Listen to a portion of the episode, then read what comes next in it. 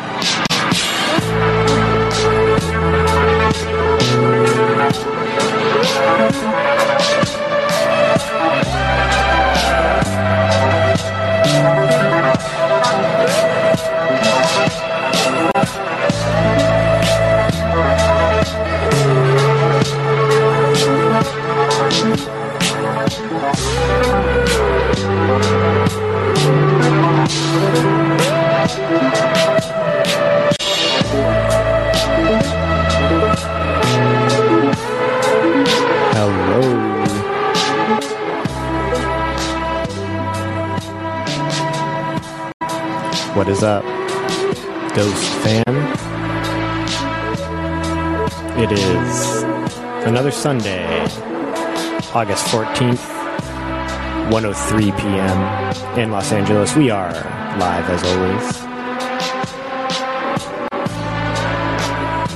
Hope you're all having a great weekend. We got a fun one today. We're just chatting, talking some fun to- topics, good vibes only, taking some calls, a bunch of calls as they come in. No guest today, it's just a hangout session. You're uh, listening to some King Black Bolt, an album called Where Are You? Because you can only find on Bandcamp under Condina Records. Next week, got a super fun live show. Next Sunday, Jesse the Body Ventura. Guy's had a really interesting life. Super cool stories. We're really excited to have him on the show. So if you want to know anything about his wrestling career, his movie career, the new Predator movie, Chris was in the Kyle fucking up Chris Kyle. suing Chris Kyle's widow, um, his political career, all that stuff. Uh, be sure to tune in next Sunday at 1. Call in and talk to Jesse and us. Yeah, and that was actually the suggestion of one of our call-in guests. Remember? That's right. So We listen to you. we listen to you guys and we, we do what you say. So welcome to Dosed. This is Abby Martin. Thanks, Mike, uh, for that intro there. Yeah, like Mike said, the show's going to be a bit different today. There's so many horrible things going on, as always. So much to say about them, but we're going to try to keep it a little light. We're also going to take calls earlier than usual. And when you call in, we we did this the first episode or two, but I want to get back to it, right? Especially during these hangout sessions. I want you to kind of think about something that's dosed you before you go into your question or comment or whatever you want to talk about. Or just call in with that. Or just call in with that. Yeah, call in with something cool that has dosed you, tripped you out, changed your mind in one way or another. It doesn't have to be political, it can be science oriented. Really anything. I'm super curious to hear what what you guys uh what you guys are all about. Get some get some dose moments going. Um so think about that as you listen because we're going to take calls periodically throughout the show. Mike, I know that I know that I just prefaced all of this by saying we are only going to talk about some lighter issues, but look, something horrific did happen earlier in the month that I have not been able to comment on because we've been really really going hard with Earth's Greatest Enemy. We've been working very diligently doing a bunch of awesome interviews coming up on Empire Files, Immortal Technique, Vincent Blevins, Bevins with Jakarta Method. Um, really cool stuff happening. Look out for that on the Empire Files channel. But moreover, we've been just planning the shit out of uh, wrapping up the rest of filming for Earth's Greatest Enemy.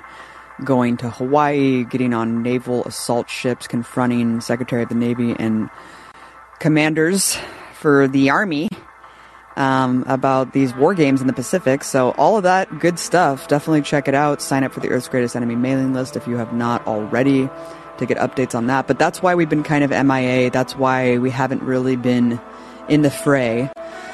And, you know, we missed another horrific assault on Gaza this month, Mike. And um, I just wanted to say a couple things about that before we get into the other topics today. I mean, it's like, what can you say, even? You know, the fact that this happens every few, not even every few years. It, it, it honestly feels like every year it just happens over and over again.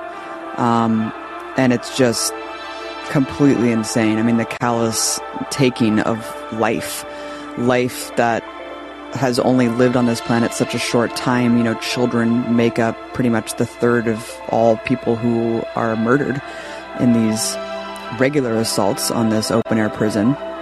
Children already make up a huge, a huge portion of Gaza's refugee population that were forcibly expelled and that are basically caged in this open air, you know, prison, um, routinely assaulted. And this assault that only lasted two days actually killed 47 Palestinians, 16 of them children. Five of the children, um, ranging from 4 to 17, were basically from one family. You know, this happens routinely as well, where just entire families are just wiped out over, you know, cross generations. Um, and it, it, they were attacked basically visiting their grandfather's grave in a cemetery in one of these camps before an Israeli drone just blasted all of these people and just obliterated them. Um, nothing was happening at the cemetery. Palestinians have described cemeteries in Gaza as almost being like parks because there are so many and there's such few space um, to actually have, you know, places for children to play. So it's just a lot. It's a lot to wrap your mind around. And I'll just leave you with this that, you know, every time this happens, Israelis, you know, basically try to liken their quote unquote plight of having rocket alarms go off across Israel as somehow comparable to like entire families in Gaza just being wiped out. Um, this is this is actually really interesting that someone spoke to a bunch of anonymous officials within the Israeli military, according to the Israeli news site Ynet, that talked about how they have they it's within Israeli policy to kill a certain amount of non-combatants for every person that they're actually trying to take out. You know, and when we say person they're trying to take out, it really just means like someone who is a resistance fighter or someone who just works in Hamas, which is the elected government in Gaza. It could even be just like an electrician. um, and so this number is 11 people. 11 people are who Israel says that is that is an acceptable number of civilian casualties for every one militant that they are attempting to target. Um, so that that really says it all. So the decision to kill entire families, civilians, five year old children, like the five year old girl who was killed. This is not a mistake. This is actually a cold, calculated decision, um, collateral damage that is acceptable in order for um, Israel to meet its policy goals, which is basically wiping out the entire resistance in Gaza. Um, another thing that's just really sad about this, that I don't really think about much, but I was reminded of today, is that Israel then monitors the phone calls of people who have I mean they, they basically monitor all the phones. It's like the NSA dragnet surveillance except like in Afghanistan where they were just doing like whole whole cloth like listening to phone calls throughout the entire Gaza strip. So Israel is monitoring all the phone calls of people in Gaza, monitoring their responses to those people who've died and then studying them like in classrooms and shit and like military training. You know, as, as these people are like screaming and wailing, finding out that these babies are murdered, and these soldiers just study the responses, and um, and then they also use these phone calls as blackmail, basically to try to recruit collaborators. So it's basically like the Truman Show. This is even how Israeli soldiers have described it: is like a, a totally, just totally concocted reality where they're able to just like puppeteer people by exploiting their real hardships. Um, you know, things like them cheating on a partner, something like their sexuality that they don't want to get out, and so they exploit these personal things and force people into becoming collaborators for the Israeli government, um, and then recruit them, and then basically rat out other people in the Gaza Strip, and then continue to use that to do what they do. Um, this is all leading me also to say that there has been a very important and disturbing update in the anti BDS laws that um, are, you know, basically present in over half the states in the country. Mike, as people may know who are listening, I sued the state of Georgia in February of, of 2020 over its anti BDS legislation that mandated state contractors to sign an Israeli loyalty oath in order to work in the state. The district court judge ruled in my favor, just as several other judges have in several other states that people have fought this ruling and won um, because it's just so flagrantly unconstitutional, violates our First Amendment rights in several ways the right to boycott, the right of free speech. Sadly, Mike, um, back in June of this year, a U.S. Court of Appeals actually upheld the Arkansas law the anti BDS law in Arkansas. Now, this is a very significant ruling because it's the first time that a judge has upheld the law. Every other state, the judges have ruled it to be unconstitutional, has put Israel Israeli PR machine in the lobby in kind of a tailspin, trying to figure out how they can keep these laws on the books. Um, and this was a huge victory for Israel because what it means now is that these laws will be going to the Supreme Court. And what does that mean, Mike? Especially with the judicial coup that has recently taken place? It means that we could easily see anti BDS legislation nationally enforced with SCOTUS, with a SCOTUS ruling being the end all be all, dictating that pro Palestine speech will be criminalized. And that, I think, should be a real wake up call for all of us. Thanks for that, Abby.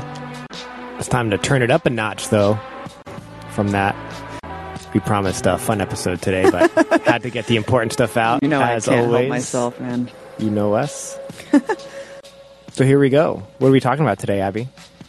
We're talking about a lot of good shit, man. Um, I mean, as you probably know, Mike and I are married, and so we uh, we watch a lot of movies and shows, and uh, we just watched a real good dosed ass movie called Mad God and you know we we're just so sick of fucking investing like seven hours in these miniseries and whatever, and then it just like cuts off at the very last episode, and you just feel like you read half a book, or like you just like put so much of yourself right into these shows, and then at the end of it, it's like wait, I have to wait another year to f- resolve this storyline. Like it's just so obvious that these writers have like excellent ideas. They're all packaged tightly for this, you know, a, a season. And then uh, obviously they get to the distributor or whatever, or like the producer or whoever they're selling this shit to. And then they're like, no, we have to stretch this shit out like another season. Like you have to like cut the basically the last episode, make it a cliffhanger, and then just somehow work out an extended script for an entire other like seven episodes. It's always going to be bad. It's always going to be bad. And the thing is, who's going to wait? Like, I, I have no interest in waiting a year or two to resolve this shit, man. I can't even tell you how many series have been like this, but Resident Evil comes to mind because I just finished it last night and I was like, holy shit. Did they really do this to me again? Did they really do this again? And yes, of course they did.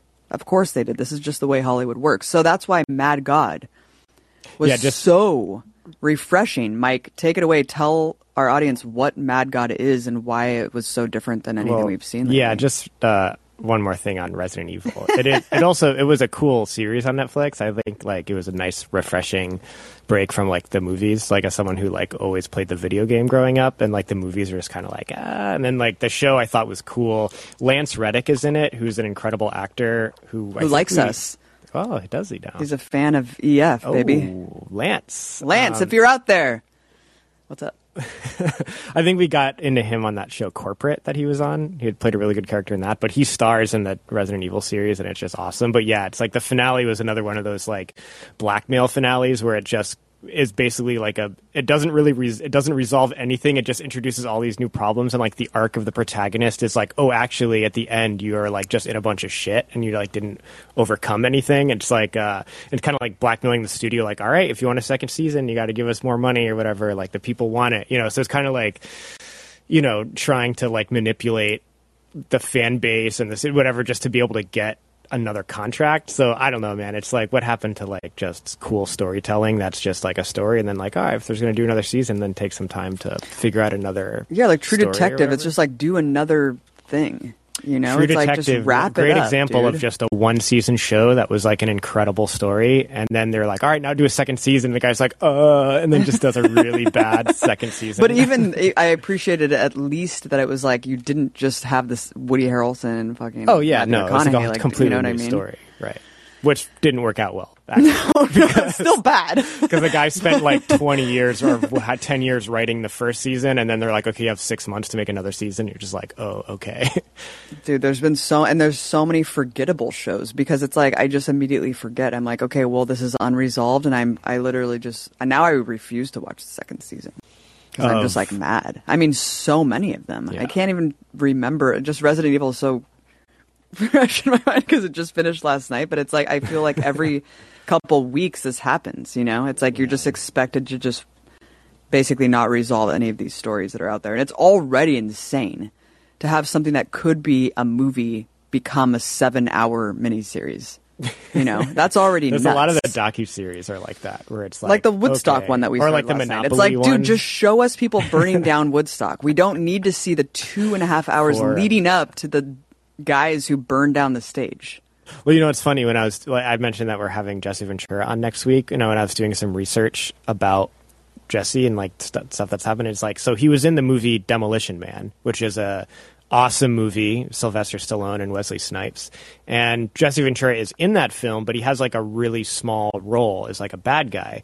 And it was, everyone, I guess, was always like, you know, why did they squander this role of Jesse Ventura? He, this guy was like a big star um, why doesn't he have a bigger role in the movie? And it turns out he did have a huge role in the movie. He was like one of the main bad guys that Sylvester Stallone had to fight at the end before he got to his final battle with Wesley Snipes. But they cut it all out. Here's why they cut it out because the movie was two hours long. The original cut, and the studio was like, "People aren't going to watch a two-hour movie. We got to cut this shit down."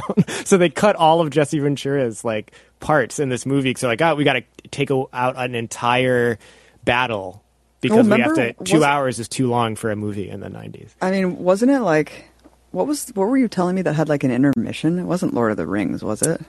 Uh, recently, yeah, I think. No, no, not no. recently. There wasn't. was an like- inter- I think there's controversy over a film not ha- the new the of, of Marvel Endgame, Avengers Endgame. Was it There, over three people were hours? It was, saying like three it and a was like hours? four or something. Oh my whatever. God, people were like, "You have to have an intermission." They're like, "No." It's like a play. It's like fucking Book of Mormon. Um, or like no, Les Miserables. It's like you need an intermission for that shit. that man. shit's too long, even with an intermission. Like, exactly. That's what see I'm saying. Yeah, it was. it was, At it was first, a I was like, "Oh, this is cool. I see why people like this," and then I was like, "Wait, why? When, when is this ending?" no, was, I think we. I think the the key to that is you have to be like really drunk. You know, you have Uh-huh. to drink a lot of wine for those. Um, but anyways, so this is why we liked Mad God. So. I mean, and and Matt, and let's just preface this by saying like you watched The Mandalorian and you watched Boba Fett, right? Um, and I w- refused to watch The Mandalorian because I was like, I'm not getting sucked into the Baby Yoda craze. And then I realized that um, I was being really dumb because it was epic. There's a reason it was so loves- goddamn good. Um, I had no idea what I was in for, and I was so. I think I really was soured to Jar Jar Binks. I think it really scarred me. I really do. Um, it really, really screwed me up, man, as a kid.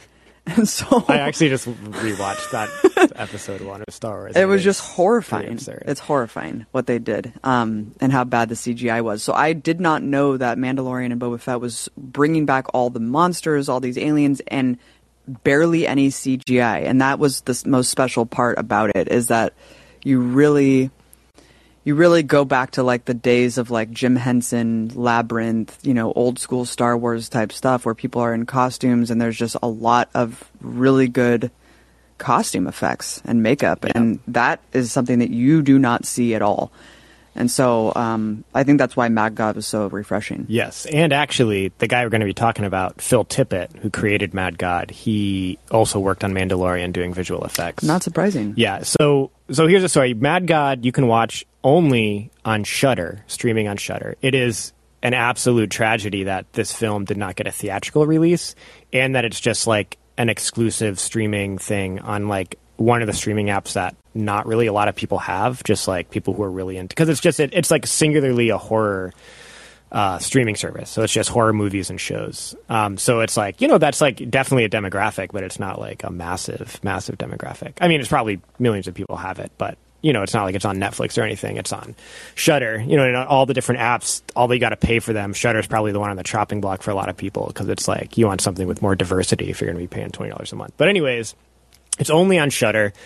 We got Shudder just to watch it, and it's interesting because it came out like the same time that Nope came out, the Jordan Peele movie, which we also I think we saw that like opening night in the theaters, and Nope was awesome. It was a fun ride, visually stunning, really cool story, great acting. It was just a great film, but like I feel like nobody was really talking about Mad God. I didn't see anybody talking about it. It got some like write ups, but like it was kind of fly under the radar. And so here's why the film's interesting. Yeah, for the amount of work that went into it, it's pretty sad that it was kind of like a blip on the radar. You It know? took 30 years to make, not be so it's all stop motion, right? Yeah. It's all stop motion. There is apparently one scene where there's some CGI things implanted, which I could tell you about, Abby, since I Well, there's also like uh, live actors for like two. Of the There's some light act, yeah. live actors, but it's basically all stop motion. The guy who made it, Phil Tippett, he is has an interesting story. So this was like his passion project for the past 30 years, and there's an interesting story behind why he like stopped making it in the 90s and then repicked it back up like a decade or so later. So Phil Tippett is the guy who is behind the visual effects of Star Wars, Jurassic Park. He's like the dinosaur guy in Jurassic Park, RoboCop, Starship Troopers. He created all the insect aliens. Cool. He did Willow. He did Honey I Shrunk the Kids. Oh my like- god, he did Honey I Shrunk the Kids. Yeah, That's like the big ant, you know, Oh, like shit like that. Like so he created and actually here's how he huge movie. here's how he became famous. He was, or not famous, but how he like his career Uh-huh. came up. Is does anyone remember Star Wars, the first, the original Star Wars? And there's the scene in the Millennium Falcon where R two D two is playing this chess with Chewbacca, this like holographic monster chess, and the chessboard pieces like fight each other or whatever. Um, actually, Abby, do you do you recognize this? Abby, come here really Let me quick. I want to see, show hold you. on. Come, come, come. Jar Jar Binks is not in this movie. Remember this shit? Now then be they- careful,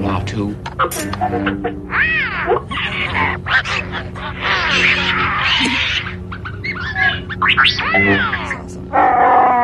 And then Chewbacca gets all pissed because he like loses, but like the pieces like fight each other and kill each other on the on the chessboard. So, anyways, Phil Tippett was working. He was in his like mid twenties, and he was working on like a night crew, visual effects night crew on the Star Wars movie, just helping like create, just working on different like uh, sculptures and props and all that stuff. And they were trying to figure out this chessboard scene. And he's the guy that was like, I have an idea. And just, he's the one that himself came up with the idea of how to make that like holographic stop motion creatures fighting on making it look like a hologram on the chessboard. So when he did that, everyone was just like, oh shit, who is this guy? Like, how the fuck did you do that? And then he just immediately became like the visual effects guy in Hollywood. Um, and so that's why. So then he went on to do all these other, worked on all the Star Wars, went on to do all these other big films. He was just the most sought after visual effects guy in um, in the scene. So he started back then working on this like because he was just visual effects guy on all these movies, other people's movies. So Mad God is something that he little passion project. did literally everything for. He was the director, animator, visual effects, writer, producer, cinematographer, production design, props, special effects, character design, editing. Like he did everything and started working on it. So the film's fucking. I, I guess just we'll say like what this film is first. It is just like there's almost zero dialogue in the film. It's all about just like immersing you in this like nightmare hell world. It's really this like seven layers of hell, Dante circles of hell shit. Um, it's like it's not like pleasant in a way to watch. It's like just dark and disturbing like the entire time. I think the story is like super cool, but it's less about the story and the plot and more about just the immersion in this insane visual world. And uh, the the th- reason that it was his passion project because this guy's known for like doing movie magic with like puppets and stop motion and all this stuff. And so like what he accomplishes in this is like nobody else can do it. And so it's like when you really I don't know a lot about visual effects, but like when you really it's all it's not just like stop motion, it's constantly things circulating around and camera pans and lights moving. It's just like how does this even happen in like a stop motion hmm. studio? And the creation of the world is just so intricate. Like there's this one scene, there's like this war scene, like a battlefield scene, and apparently that took three years just with to all the build nukes going off in the background, yeah, and like, like all like the, the bodies fused together in huge piles. Yeah. Like that that set alone is took three years to construct It's that incredible. set. So it just is, looks awesome. It's it's like not the type of thing that you see anywhere. Obviously, it was just based all on just this guy's skill and imagination and creativity. Um, and it's just awesome. I mean, it just I've been thinking about it ever since I saw it, and it was Yeah. just like a really I don't know what did what was your I mean, I think I, I think I creatures and- appreciated it more uh, at the end, like the whole that part where like you go into the, the really bright world of the guy keeping the little jar. I'm not going to spoil. I mean, there's no way to spoil it. It's totally insane and hard to even describe. Yeah, you actually. But I mean- can't spoil it. I mean, it's sorry. just really, it's completely indescribable. I think, um, and it's really cool when you kind of, at the end of it, you kind of like understand a little bit more of the symbolism. You know, I won't give anything away, but yeah, there's so many different aspects of it that I loved. I loved that every time the guy would go through the world, it would be a completely different world. You know. Um, so yeah, I mean, there's so many, there's so many fucking awesome things about it. Uh, really mind blowing characters that like you just sit back and you're like, who is this guy? Like, what, what kind of mind do you have to have to envision? You know, like the the character that looks like um, the plague doctor with all the baby toys like hanging off of him, holding, cradling that monster baby, like taking it through, and he's like floating. And that, oh, yeah, so that's trippy because it's this stop motion creature moving Mm-hmm. in stop motion. Yet it has all these like ribbons off it that are Mm-hmm. like blowing in the wind that are clearly like blowing in the actually video of something blowing. But it's like, how is it? How are you doing stop motion and like wind stuff? It was just really wild. Um, yeah, Mm-hmm. I mean, it was, it was mind blowing. I, I loved it.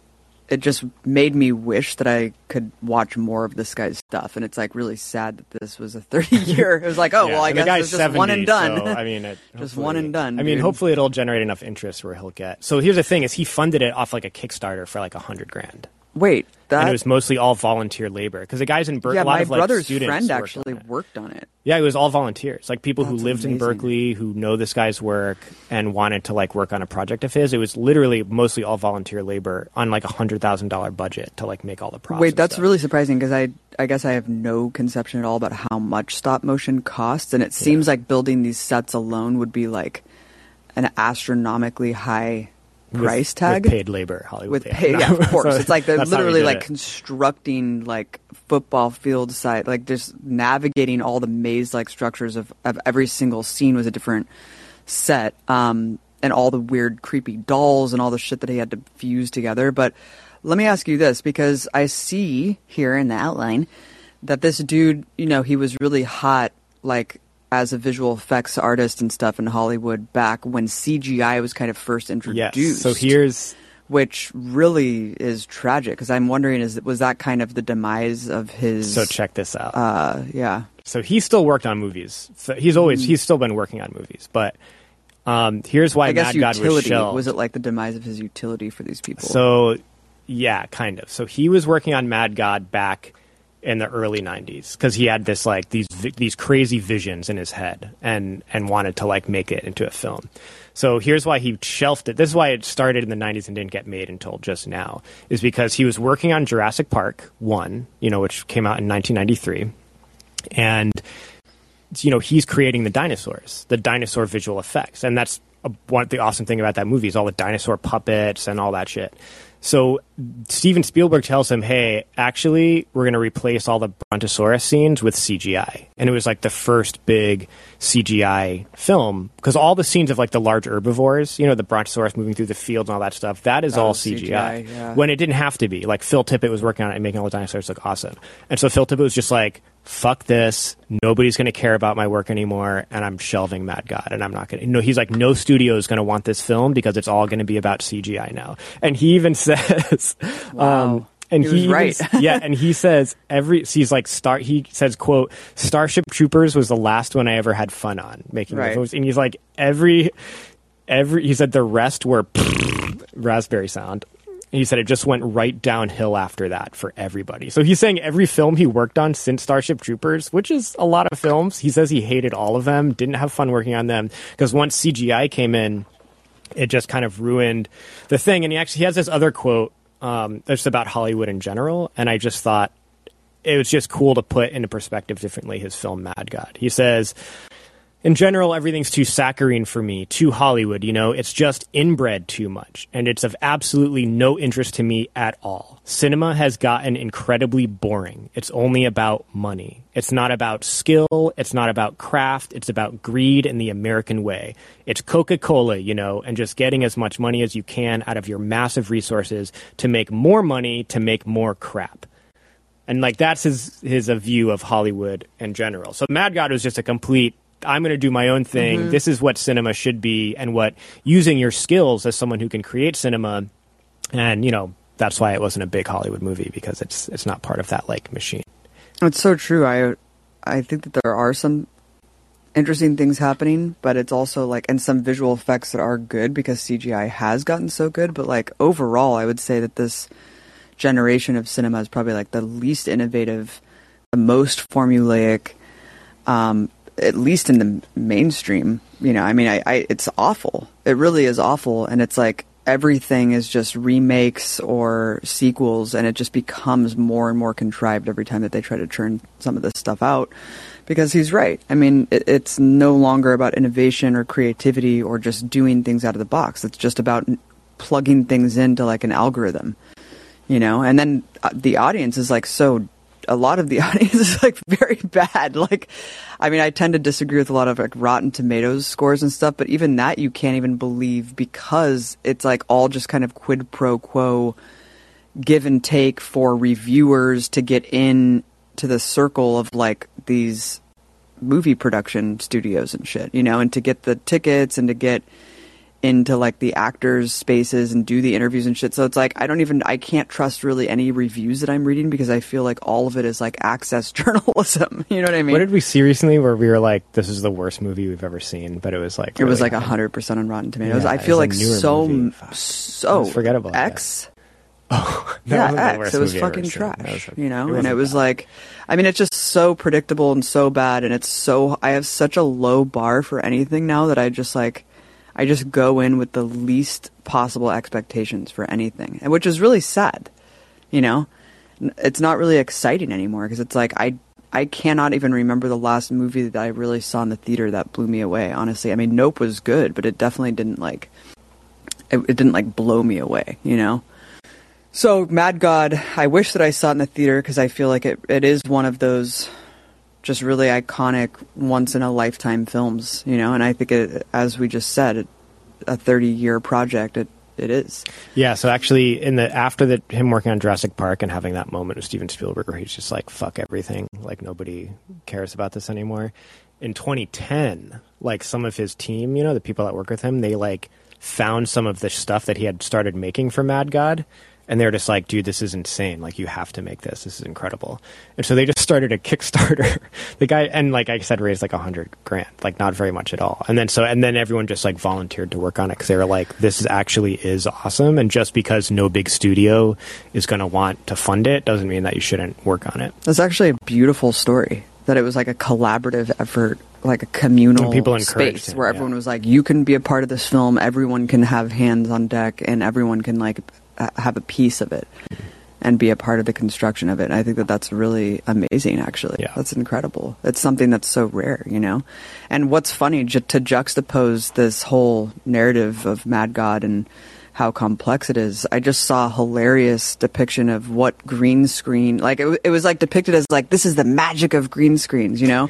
And it was just like, what the fuck? Like this is what they use green screens for? Like, look, I Wait, Lord of the it? Rings and all, I'm going to tell you, like you know, Gollum and Lord of the Rings and stuff like that's amazing. You know, when you can actually act out something on a green screen that you cannot replicate. A like that is yeah, create, world yeah. like that. I mean, that's amazing, right? But this was a green screen of just a person in like a like the a room the size of like our bedroom, Mike, and it was just a person going down in like a lab. Like pressing the elevator button, going down in the lab, getting off the elevator, walking around, pressing buttons, and it was like they were doing nothing. They were just like walking in a box and like circles, and it was just like, isn't this incredible? The mastery and like like magic of the green screen. It was like, why can't you just make this room? This is insane. this this is ridiculous. Well, it and like costs a hundred dollars an hour for the green screen studio, or you have to. and it was also like the how into that scene can you really be as the actor? It was like you don't even have any frame of reference at all. What where you're just in. You're push, they like CGI the buttons, and after you like touch the Yeah, green no, wall, they're like, "Oh, put a button there." It was completely absurd. Um, and then I and then I also saw this really cool video of like how old movies used to do special effects, and that was actually amazing. like diorama background. Yeah, like diorama, like um, like Charlie Chaplin falling into like a hole, or something, like some like small, like a like a what looks like a huge city, but it's really just like a tiny little prop behind him. But like the way that the cameras set, and you know, it's just really. I mean, that stuff is way more fascinating to me than just like a what green screens are just used for. And you know what's funny about how like Tippett being like when CGI was coming out, being like, okay, it's over for our industry, and Mm-hmm. it, and it kind of was. You know, CGI took over. Okay. You look at CGI back then; it looks fucking horrible. That's why Jar Jar Binks is so bad in that film, Shocking. and, and And that's not even the '90s. great. That's early 2000s. And then They thought it was 2010 is when he Phil Tippett got encouraged to make Mad God by his team. You look at CGI from 2010, that shit sucks. Like it was never really. I mean, now it's like. I mean, maybe in 10 years we'll look at CGI now and be like, this isn't. It's pretty great. good now. but it's definitely like a long learning curve of like perfecting that thing because. I Oh mean, yeah, it's taken probably twenty. and then you look at shit like make it. the thing, you know, John Carpenter's Oh, the thing. It's like one of the coolest things visually because like it's there's you know there's no and it's timeless. made weird puppets. It's timeless. All these movies that were made in the last twenty years, like it's actually unwatchable to try to go back and look at them. I mean, Yeah. it's painful. It's truly painful. So the thing, these timeless movies, it really does show you the power of visual effects. Um, Which, funny enough, they remade the thing and just CGI'd a new. Of course they did. Of course they did. bad. Totally unsurprising. Um, fuck. Oh yeah, I was just gonna say that I think the reason that I know, I mean, CGI is so good now that I literally felt like the Planet Earth style David Attenborough take on the dinosaur mating and breeding, all that. Like it looked real to me. I mean, it was pretty hard to tell from the untrained eye that these these were all CGI. You know, But- I mean, they were implanted in like real nature settings, but I don't even remember what the show was called. Yeah, Apple TV something with dinosaurs. Yeah, it's really, really good. Um, and this kind of brings me to the topic of AI art. I, uh, it's not really that good of a segue, but um, it just reminded me because we've been into AI art recently. We've been doing Midjourney, Mike. Um, I know DALL-E is much better. I think it's more limited and a little more censored. But Midjourney is pretty good. I think the you know the thing that it's going to get really creepy is when we integrate deep fakes with animation of AI art, and that's going to just put us on a whole new plane of reality where it's like we're not going to be able to tell what's happening anymore. Because it's like the way that news reacts to things now, the news cycle happens so quickly. Um, you know, a lie can be told before the truth puts on its shoes, or whatever the fuck the, the phrase is. But it's like you could put out like a deep fake of Biden, like an AI deep fake animation or some shit, and it would be like it would cause like a nuclear war. it's like that's how quickly things could spread. Um, but another aspect of AI art that was it's kind of a sad commentary is how it's going to just completely obliterate millions of jobs graphic artist jobs i mean even something as simple as like a, movie set you know like um, in a lab like let's let's use that that as an example like blueprints behind someone on a table or something that you know used to take maybe days or weeks for a team of artists to render fake blueprints of something um, but you could just literally do that in a second with uh, a prompt on AI. And so, um, yeah, well, well, Yeah. When so when we got our Midjourney, so at Midjourney was like limited. You could only use it if it was through Invite, and it's only on like Discord. And so when we first got it early on, there was only like ten thousand users that were using Midjourney, and it was like. I gotta say, it was like one of the most exciting things to happen in a while. Like we literally spent five nights in a like as soon as our kid went to sleep, we just popped open our computers and we're just thinking of prompts. And it was like five nights straight, staying up till like 3 a.m., just playing with this technology. Like, and it felt like, it felt like riding on the first airplane. It was like, this is some new shit mm-hmm. that nobody has, has used. It's incredible. The capacity and the potential for it and like we are the first people like playing with it and seeing what it can do and it was just so exciting and cool and um, I mean, it's incredible. And like, for example, I mean, for people who haven't really dived into this or have only seen really like babyish versions of what people have rendered on like Twitter or something, I mean, like you could literally think of any scene, right? Like, for example, the Battle of Gettysburg done in like Dr. Seuss. you know, I mean, the Frida Kahlo, yeah i did some um, um, like Basquiat of like Mecca. Yeah you know like like all of the i mean and then it just renders a million you can just do unlimited renderings of different versions and you could take one version that comes out good like i did magritte with like a nuclear bomb blast and it was like fucking unbelievable and then you just take whatever the best rendition of that is and then you could just do infinite continue numbers of- upscaling it and the ai continues to refine it's it. absolutely style. fascinating. It really is going to change the world in incredible ways. I mean, I'm I'm here to embrace it. You know, it it. I, but I also could see that it's going to get really crazy, especially when you bring in the whole deep fake technology with AI art and how just surreal things are going to. be. I mean, reality is just going to like fold in on itself even more than it already is. and there's already companies that are now using it instead of graphic designers for Yeah, yeah. Like for example, I mean, Mike and I have been using some AI art for our podcast that we've been putting out for Empire Files because we we're not cutting a job. You know, like we don't have anyone doing the graphics. like, and it's cool. We can do you know like SCOTUS like in hell, and it's like this crazy rendition of just the SCOTUS. Uh, judges looking like fucking demons, you know, wearing these cloaks in like a burning inferno.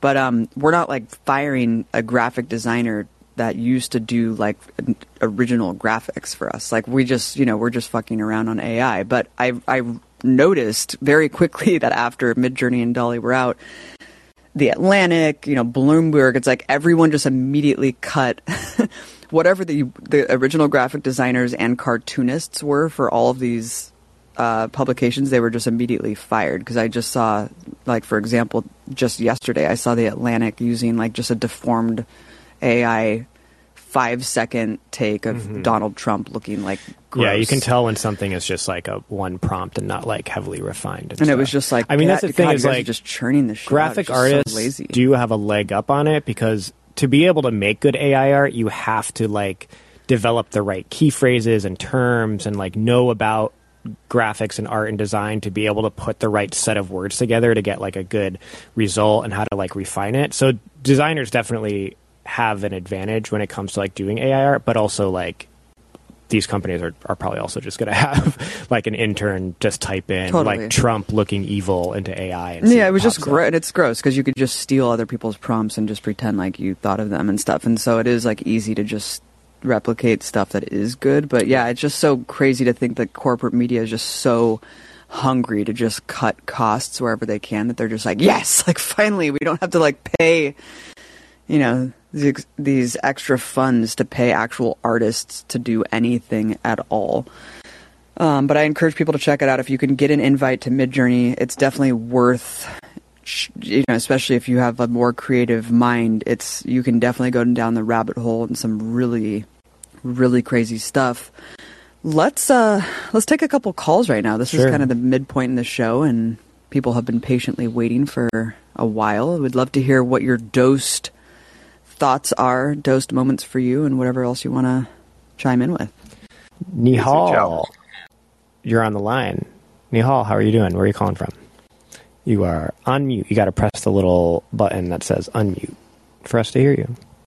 Nihal, Hey, can you hear me now? we, We can. hear you. Hi. Okay, perfect. Amazing. Um, yeah, I'm so glad. I've been waiting for like a non-topic kind of episode to call in. Cool. Cool. Um, so I'm happy. I am calling actually from Vienna, uh, but I'm originally actually from Egypt. I am just here to do my master's. Um, I'm finishing up my thesis right now. Um, I, I was going to say like I'm, I'm sorry guys. I think this is your, uh, this is Dost's own um, like I want a woman, I want a woman, but maybe not kind of woman. because I feel like my dose moments are actually uh, quite sad, but um, or like a bit more serious. And uh, I know Mike that you said at the beginning of the show that you wanted it to be a bit more light. It's okay. Um, You have you have our permission to share. yeah, you heard what I how I ruined the show from the get, so no worries. Yeah, yeah, yeah, yeah, yeah. Um, no, so I mean, uh, I would like to preface this by like, I actually have never done any drugs besides, like, you know, the most basic stuff because I've always had like friends I could trust and no access to drugs or uh, good access to drugs but no close friends I could trust. So I've never done anything. So forgive me for for the vocabulary. Very responsible approach. Yeah, yeah, yeah, yeah. I'm quite a responsible uh, young child. Um, but yeah, um, I feel like um, my dose moments were kind of like delayed release, I would say. So there were two moments that I uh, think I could bring up for you. Um, my family, while I was growing up, had this uh, rental home um, at Rafah, uh, which is a city that is split in between um, Gaza and uh, Egypt. Um, and I remember this was at the time when Egypt was not at this extremely terrible moment that we are in right now. Um, and we still got news uh, that was sympathetic to the Palestinians uh, and the Palestinian struggle and the Palestinian uh, people, even uh, despite the bias and everything. And so I was kind of inundated uh, in a good way um, with these um, uh, news. And then uh, I remember being seven or eight and then going to uh, this uh, rental house with my parents and knowing that this is so close to uh, Gaza and Palestine. And I don't want any Palestinians listening to me to feel like I'm anyway adopting the fear and um, anger and anything that they feel, but think of this as like kind of in an eight-year-old's mind. Um, and I remember like covering, like hovering down and covering my head with my arms uh, because I thought that we were going to be bombed down, you know, because I also knew that uh, Sinai was uh, occupied by the Israelis, and you can, at the time, you can still see Hebrew uh, signage and everything.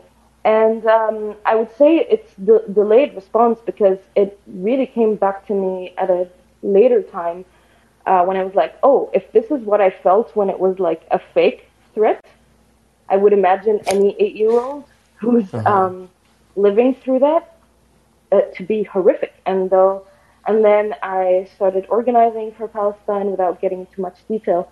And then the next time I was kind of microdosed with delayed real, uh,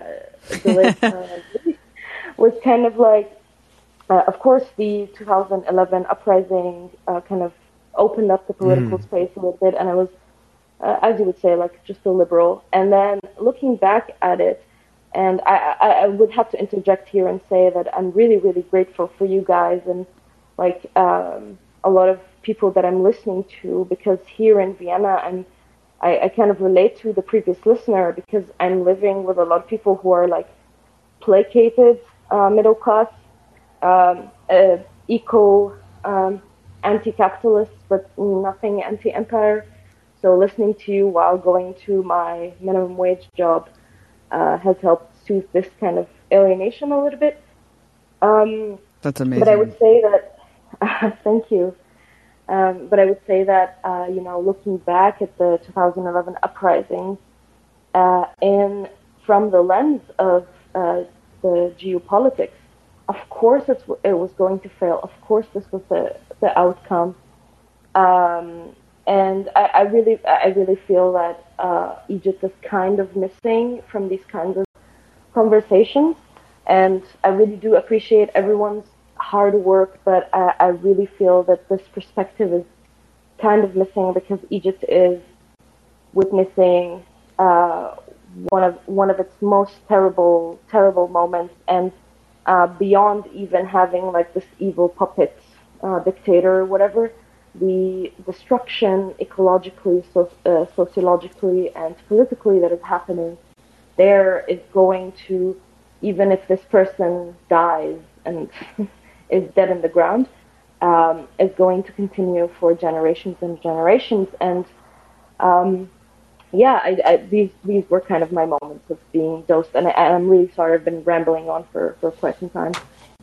No, no, it's really interesting stuff. I mean, I think the one of the things that that hit me the most is the your experience being eight and you know thinking you were coming under assault, you know, when it when it wasn't, but like just as an eight year old, like knowing what war is and like feeling like you are close to it and could be in danger of it, like that in itself is like wild. Like eight years old is extremely young. Like why should anyone who's that age even be aware of the fact that that this is something that that happens? It's kind of like a disturbing reality, you know. I mean, this is something that like we confront as parents is like, you know, how do we shelter the the hyper gun pro military like hyper violent culture that America has, like how long can you really like shield them from that and like prevent that kind of like indoctrination? And that's like a completely different thing because it's like the externalizers of it, the projectors of it, the ones that like send the bombs and stuff, and like what kind of culture that forms in American society around that like kind of machine. But then to think of all the children this you know same age as our child like who are on the like receiving end and like their consciousness and a culture organized around like being under attack and having to to worry about bombs and things like that it's just like on both ends it's just really kind of sick and wild and like not you know not something that should be a, a status quo type thing Yeah, I just wanted to add that. Um, I mean, I was looking at like this visualization of Palestine, especially children in Gaza, and it's like if you were born in the year 2007, you're not only born a refugee, but you're born under a blockade. The next year is the horrific, you know, 2008 assault. Um, four years later is the second war. You're age five. You know, age seven, two years later, you have the third war, 2014. Four years later, age 11, the Great March of Return, right? And then here we are, two years later.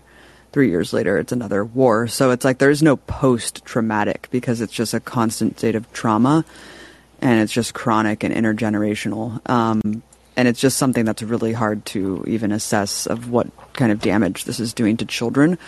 But I, I wanted to just say something about what you said about Egypt, and I totally agree. It does seem, I guess it seems kind of hard to even address because of it, it was so demoralizing. Like I, I'll never forget, and I can't even imagine as someone who's Egyptian and who has family there and who was there when the uprising happened, but just ho- how horrific those images were of like the this huge monumental shift, revolutionary zeitgeist, and then just the repression. Um, the violent, brutal, deadly repression against protesters off that bridge, that horrific video that, you know, it was just really, really devastating. And then just what Sisi has done. I mean, just the purges, um, mass sentencing hundreds of people to de- to death. I think. I mean, protesters and also the supporters of Mohammed Morsi. So it's been it's been really like a lot, and I don't even really know how to address it because it's just it is very demoralizing thinking of what could have been and then what has happened since and how it all fits into the geopolitics of empire today. Mm-hmm. I mean, I, I, would actually like to say that actually, uh, I, I, don't know uh, what day you guys are in, but uh, 14th of August, which is today for me, at least for uh, one more hour, um, is the um, anniversary, for lack of a better word, uh, of the Rab'a massacre um, which occurred uh, of basically cordoning off uh, like Muslim Brotherhood, quote unquote, supporters and basically massacring them en masse, thousands and Jesus. thousands. Um, and it was actually like two streets down from my house, and I remember seeing the smoke and hearing the uh, the screams. But I'm kind of really defe- personally defeated about it um, because I am seeing like there are now um, uh, almost uh, 60,000 uh, political prisoners uh, in jail, Jesus. and a lot of them are on hunger strike. And mm-hmm. there, uh, some of them, you know, have dual citizenship, and per Egyptian law, they are allowed to, um, you know, rescind the Egyptian citizenship and then be remitted or like gone to um, the other um, country they belong to, or yeah, they're mm-hmm. a national, uh, whatever, a citizen of. Um, but we're seeing this really hard-headedness, and people on the ground are really, uh, or like people on the ground who are not really taking, or like uh, do not basically, frankly, have the time to take in geopolitical considerations. Um, are really confused. Uh, it's so easy for, for a regime that has basically legitimized itself to let go of these, like, you know, a few people and uh, go on with its day. But mm-hmm. um, the Egyptian regime does not have to do it because it has uh, the legitimation of the US regime, it has the legitimation of the EU. Uh, it is uh, central to uh, the EU kind of relief package uh, for getting gas out of Israel instead of the Russian gas. Um, so there is no need for Egypt to even pretend to uh, care about human rights anymore. Um, to mm-hmm. in front of Biden yep. or Ursula von whatever I don't know her name. That's uh, right. It's a really good point, and I'm really happy you brought it up because you're completely right. I can't remember the last time I heard of any human rights situation in in Egypt. That's how absent it is from uh, the entire mm-hmm. Western media apparatus, and it it really is a stark stark dichotomy from so-called U.S. adversaries, and it's just so shocking. I think when you talk about the delegitimization of the government internally, that that's hugely optimistic because when you have that many political prisoners and that many purges happening over and over again, everyone at that point knows someone who's been either killed or imprisoned or is repressed um, for their political views, and that that is that has a huge impact. And, and as life continues to degrade for the you know working class, uh, at some point people are going to have to ask, was it worth it? And you know, at, I think that that does cause a lot of optimism for what, where Egypt can go. Um, mm-hmm. But at the same time, like you said, when it's propped up by the U.S., it, it has to come back to us changing our society because as long as these repressive states are emboldened and subsidized and you know propped up essentially by um, exactly. Western powers, it's it's going to be really hard for internal changes to happen. And we all know what happened after. Well, that was the situation happened. with yeah, the uprising. Is, uh, it was Obama. waiting until the U.S. was like, "Okay, Mubarak yeah. should go," and it was like, "Yeah, yeah, yeah, like, totally." Right. It was like we were all waiting to be like, "Wait a minute, like, what is Obama going to do?" And then he was just like, all right, you should stay. and yeah, we were like, what the fuck? Realized he couldn't. But, um, um, yeah, like at first it was just like, all right, like we're really going to do this, okay. Yeah. But um, no one should forget that Obama tried to keep him in at the beginning. But anyways, Nihal, thank you so much for your call. Wish you had more time. Going to get to the next caller. Uh, thanks again for really calling, and good luck working on your thesis. Thanks so much, Nihal. We definitely will be covering this in the future. Little Miss Sunshine. Little Miss Sunshine on the line. Where are you calling from? Oh, here I am. All right, figured it out. Hey. Hey, uh, yeah, uh, I'm calling from so-called Eugene, Oregon, in the Imperial Nice. Forest. Ooh, we were just there. Not Beautiful place. It's a special little spot. Yeah, um, it's a very strange town. Uh, I like it though. But Yeah. uh, yeah, I wanted to call in, and wow, yeah, I really liked the last two callers. It's cool that Palestine and political prisoners uh, like are com- being discussed by the other people too. Um, Yeah, because I wanted to call in and talk about how writing to people in prison and like having a a friendship with people in prison has dosed me. Um, and yeah, I'm glad to be talking with you all. I've been listening to uh, Mike and Abby from the break, It was you know, breaking the set days. Oh, hell yeah. And yeah, Old Cool. school. cool to be chatting. Uh, Old fun. school. Well, I appreciate you following us for that long because, as we were saying before, it seems like a lot of people have dropped off. A lot of new new heads in the media space. So it's cool to have some OGs on deck.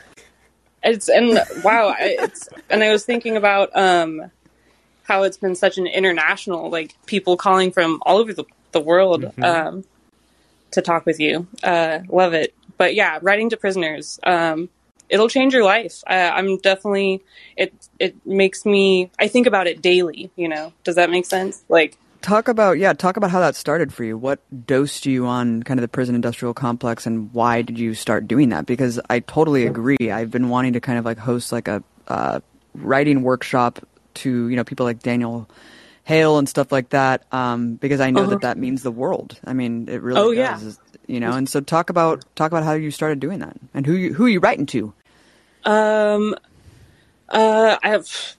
We wrote uh, like um to Chelsea Manning, you know, really a long time ago. So I wrote to politi- to prison like to political prisoners then, and then started writing to other just people in prison. Like there's pen pal websites um, that you can just write to just re- literally anyone, and I've talked to some people that way. Um, uh, Rashid, Kevin Johnson, Rashid, who's um, part of the Revolutionary Intercommunal Black Panther Party, um, Minister of Defense. If you go to his website, he he's um, an amazing person to write to. There's just so many. Just literally writing anybody is is gonna um, make it very apparent how uh, how bad prisons are and, and that they must be abolished. Um, is what I've come to conclude. You know, decided. Do you recommend any? Because I know there's a few like non. There's lots of stuff that like help prisons. facilitate. Yeah, right. And there's Mm. ones that are just like general prison population. Is there one that you use or? Um, there's a the first list that comes to mind is um political prisoners who uh are serving who are in prison um for d- because they were arrested during the times of the 2020 um, George Floyd rebellion. Um, so that one comes to mind, and then yeah, there's a oh the anarchist Black Cross has a updated political prisoner guide, and it has like basic do's and don'ts even, and like just general information about how to write to prisoners. Um, but they and they and that um, you can go through that list by like different movements basically. Oh, the, yeah. The, sorry, my partner said the New York Anarchist Black Cross Political Prisoner Guide. That one's I- cool. Yeah, you know, I'm really happy you brought this up because it's first of all, there's like a an older generation of political prisoners that are still in prison, and there's a new Mm-hmm. generation of political prisoners. So the old generation primarily is people from the Black Freedom Movement, um, Yeah. who were rounded up in COINTELPRO. I mean, that was really like, you know, when people like criticize, like, oh, what happened to like the movement of like the '60s? And what- It's like they all got arre- fucking arrested and are in prison, um, and a lot of them are still in prison. There's actually a campaign that uh, we are endorsers of um, to free Ruchell Magee. Um, you can Of look course. up freeruchellemcgee.org. It's R U C H E L L M A G E E. He's the longest held political prisoner in the United States because, like, he's now 83, and I think he was first arrested so when he was fucking like sad. 15 or something. It's been almost 60 years of him in prison, but he's just one of many like black liberation fighters who have just been in jail for this entire time. And then a lot of and a lot of those people they spend like years, if not decades, in actual solitary, because that's like the kind of um, dis- unequal treatment that they get even in prison. And so it's just the the help that it gives to write people letters is, is huge. But the an interesting fact for everyone is so it used to be like black liberation fighters were like the number one most held political prisoner. Like if you counted up the political prisoners, the largest percentage would be people from the Black Freedom Movement. Today, Environmental large- activists? environmental activists, Yeah. it is the largest uh, sector of political prisoners in the U.S. prison I, system. there has to be a database of environmental political prisoners. I just saw actually yesterday. I sent it to you, Mike, because we want to incorporate this for our film. Of course, that everyone who's actually fighting to save the environment is getting just routinely, you know, rounded up and de- arrested and put in. Yeah, Jessica sentences. Reznicek just had her exactly. Yep. and ex- yeah, DAPL, that's- right? No DAPL. Uh, I think it was related but different. It was a pipeline thing. The yeah, she just thing. got eight years, correct? Fucking insane. And Insane. for like uh, chaining yourself to a pipe or something, or yeah. damaging some equipment or yeah. whatever. Right. Right. Yep. No, it's just it's just horrific. The people who are putting them their bodies on the line, which is exactly what needs to be done, right? Mm-hmm. And then you know putting getting put in prison for ten years. Um, Yeah, it's meant to send a chilling effect. Yeah, I mean, it's exactly. it does not the punishment does not fit that. You know, say you like uh, you know uh, destroy some construction equipment that's building a pipeline. It's like, yeah, you know, like you know, you know, you're committing a crime. You know, you know, there's going to be a consequence that comes with that. You know, it's something. Yeah, what does it cost? Like, uh, oh, you you uh, destroyed a a backhoe that's building a pipeline. Like, ah, you know, that's probably like you know thirty grand or something to replace. Uh, it doesn't, you know, eight years in prison or years in prison is just uh, it's meant to send a chilling effect. It's not in any way the kind of risk that should be associated with doing that kind of activity. It's pretty pretty bad. Because they know their work because like as the climate crisis just continues to be unresolved they know more and more people will be looking to do the things that are necessary to kind of force the hand of the government and they're so they're kind of preemptively it's kind of like with the Israel BDS stuff of preemptively making this stuff illegal. It's because they, it's not that it's a huge problem for them now. They know that it has the potential to become a bigger problem. And so they're trying to get ahead of it and bring the repression before there's actually a, a mass movement of it. Which is why it's so important to write to prisoners. Yes. hundred percent. Hundred percent. Thank you so much for bringing that up. We'll uh, we'll look into the database for the environmental political prisoners and put that out there. Oh, Um, yeah. Thank you so much for for calling. What's in your name? and- yeah. What was your name again? Coral, I, from, yeah, Coral from Coral. Eugene, Oregon. Um, yeah, Jailhouse Lawyers Speak also has a ton of great information for people who want to find out more about uh, the struggle for people who are in behind the state wall, you know, in prison. Um, cool. Thanks. Have a great night. yeah, for your really positive thing you brought to the show. We really Thank hope you, it Carl. inspires some of the listeners to uh, find a random person to start writing to, incarcerated, political prisoner or not. Everyone needs the support. Um, yeah, and th- thanks for bringing that to Dost, and hope you call in again another time. Enjoy Eugene. Oh yeah, we love it. We're there, in the man. hellscape of We got some Los oxygen out Angeles there. right now. Yeah. Want give us some of your oxygen. Thanks, Coral. Appreciate you. Uh, Loki, you're on the line. Speaking of Loki, there's a second season of Loki. That was a cool show. That was The, a really um, good show, actually. The DP on that show is extremely talented. It's a woman who did all the photography, director of photography. She, she did really great.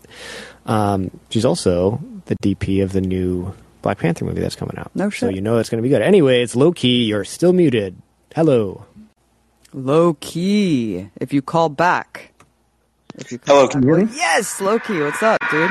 Oh, I was I just was doing the boot music or a sound effect, and now Oh. you're on. Hey, what's, what's, up, man? Oh, thanks. Um, uh, not much. Uh, I'm I'm glad to be here. You're, you're my favorite celebrity for people with critical thinking. and Hell yeah. I appreciate this app. See, it gives me a little bit of hope for freedom of speech and productive discourse and all that. Yeah, it's a cool app. It's cool to hear from people everywhere that can join us live, and we never really interact with our audience, so it's pretty pretty awesome, man. Thanks Yeah, for participating. Yeah, and thank thank you for hosting. So I guess me personally, uh, I'll go in order. Life, I guess life has dosed me in many different, many different ways, just like paradigm shifts and constantly thinking that you know, yeah, just like your old old way of your old way of uh, thinking that you know, actually functioned at the time doesn't function anymore, you know. But it just it keeps happening more and more uh, these days because of how fast things move.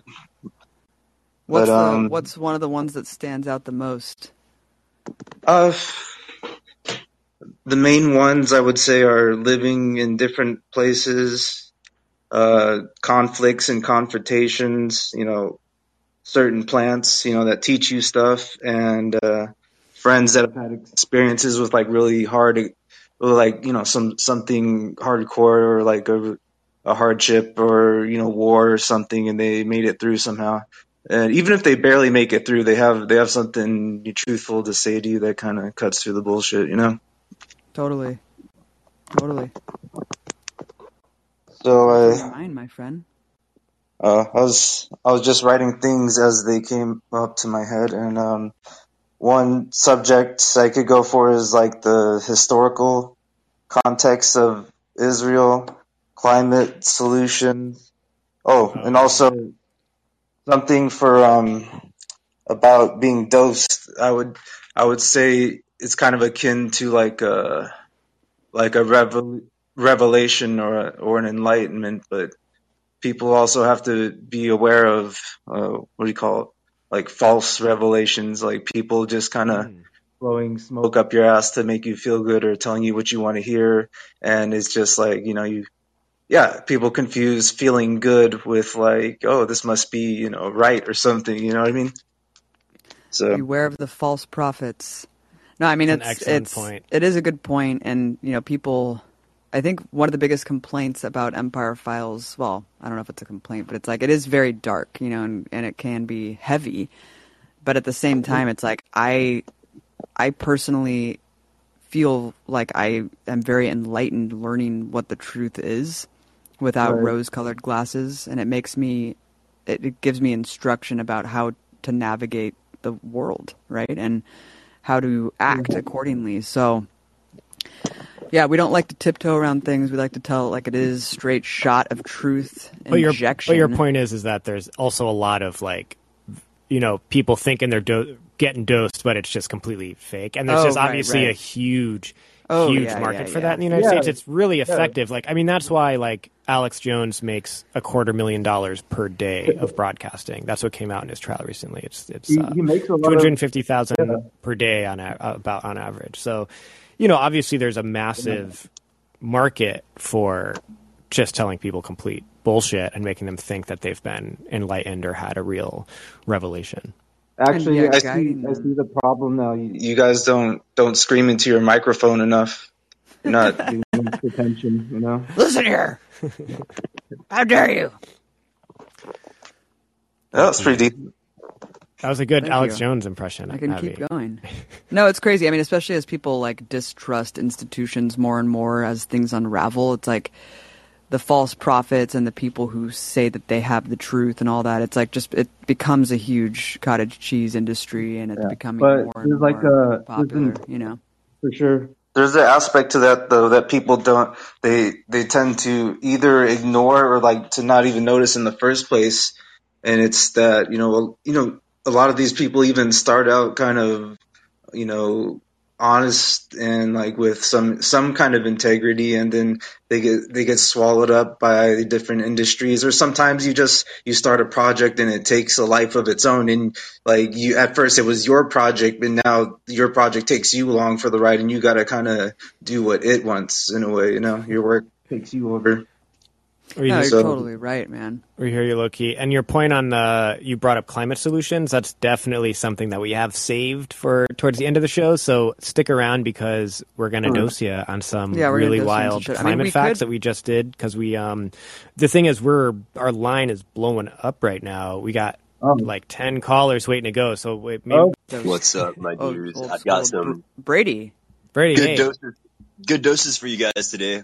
So Um, fucking where are you hear calling him, from dude. again? I'm calling from Texas, you know, Oh, that's right. out here in the, the heart of the beast. And I was going to mention that it seems like our culture is in a bit of decline. Y'all mentioned that like nothing is good on Netflix. There's no good non you know, there's no good fiction really. And I've kind of switched over to documentaries. Documentaries are totally my new form of entertainment, you know, and one that I would highly recommend for you guys. Um, back when you were making the breaking the set, um, I was trying to get a hold of you so you could interview Dr. Michael Persinger, who is this scientist who's kind of scientifically va- validated psychic phenomenon. You've, you're probably familiar with his God helmet, the little football helmet that people put on and like experience a presence in the room. Um, Oh. he's the scientist that created this. And, um, so he's passed away since then, but there is a guy who runs a museum called the Museum of Tarot. And I'm going to post his TikTok to the comments right now so you guys can get this down. Everybody can check him out. This guy will absolutely blow your mind. I'm sure he's happy to talk to you. It would make one of the most interesting episodes, I think, ever. And so very happy to pass his, I don't know his name actually, but happy to pass his TikTok on to you at least. Can you can, track can you down. follow up and actually email dosedshow at gmail.com with some more of Yeah. that info? I'd love to check it out in case I uh, I missed this Dose. chat. Dosed Those show. show.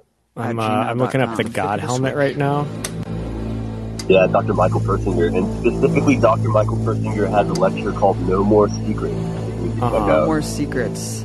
Yeah, it's like an hour long. It's absolutely going. I'm to watching. I'm mind. watching someone wearing the God helmet. Reproduced every aspect of the Yeah. God experience, every essence, experience. every component of it, from the rising sensation And to so- the feelings of ecstasy to the feelings of You can actually create your very own God helmet for like thirty dollars with parts at Home Dang. Depot and like With tinfoil on your head, and I'm just joking. Actually, it's a shower cap and this like uh coil that goes around your head. It looks like a mushroom cap when you put it on. And um, Have you done it? I'm, act- I'm going to be uh hosting an art class at the local art gallery, and we're going to be making them as a community and trying them out. Yeah. Oh hell yeah, dude! And I wish he could also go. has a device that emits the Schumann resonance of the planet Earth. It's supposed to negate a lot of electromagnetic pollution that stresses us out so much. And Damn. just a couple uh, more names to drop before I dip. Um, Brian Muraresku wrote, wrote a new book called The Immortality Key. I don't know if y'all are familiar with this yet. It's all about the psychedelic origins of Christianity and not just Oh, like the God Jesus is a mushroom type stuff. It's along those lines, but he's a Jesuit scholar, and the Vatican specially opened up the archives to him to get some of this information for the first time. Basically, the Jesuits instructed him to write this book, and they allowed him access to the Vatican archives. Uh, some of the material that you know we've been trying to get our hands on for years just recently came out in this book. So interesting. It's called The Immortality Key: The Secret Religion with No Name. Secret History of the Religion with No Name, something like that. S- sounds like a more accurate version of the Da Vinci Code, which I was really into when I was little. But um, like, a, no, only it it's super, was- like a I know, right? Dan Brown. Yeah, it's amazing. You would absolutely love the book. So cool. Damn. He would We be a really cool person to interview. Excellent. And finally, Whitney Webb. Just wondering if y'all have ever interviewed Whitney Webb. She just came out with the new One Nation Under Blackmail Epstein series. A book, or I, I know she was working on a book. Is she did she release a? Yeah, yeah. She just Audio? dropped it. it was, it's a two-part Oh, she did? series. Yeah, two-part book series because it was so big. She did it in like two Oh two wow, books. that's super Yeah. interesting. Yeah, I mean she's a she's a wealth of knowledge. She's encyclopedic. Um, we have interviewed her several times on Media Roots Radio. Ooh, cool. about the Epstein stuff really early on, actually. But um, yeah, her her knowledge of Epstein is so intricate and actually far more encompassing than anyone else I've ever heard because she really goes into the intelligence ties that people are kind of picking up on years later. So um, really good point, dude. I would love to talk to her about Epstein, dude. Brady. Email us, follow us, follow up with all that shit because I want to, um, Yeah. I want to read that. And, uh, show at gmail.com, dude. Make sure that you guys run Jeffrey Epstein and Donald Trump as a template for AI art. It's really Oh. Interesting. as well as DMT. When you run DMT through the uh, Oh, template, it comes I out with was, some beautiful uh, imagery. Oh yeah, I was doing um, Polaroid photographs of first person view of DMT trip, and I got some really cool The portal. Polaroids out of it. It was pretty cool. sweet. Yeah, Yeah, dude. First, first should, person um, Polaroid I should post them somewhere. I got a whole library of awesome shit that is just no one has seen. Yeah, one dose. Recording it. Brady, thank you so much. Calling again, dude. I wanted to just before we move on to Ryan. Um, one really interesting thing about the Epstein case that is a pretty bizarre dosed fact is are the paintings that he had in his several homes. You know, one of them was Clinton in the blue dress with the cum on it. Um, really bizarre shit that he would have a painting of like the blue dress, the Monica Lewinsky dress. But here's even a weirder dose thing that I'm sure some Epstein heads already know. But there was also a painting of George Bush sitting like a baby. W. George W.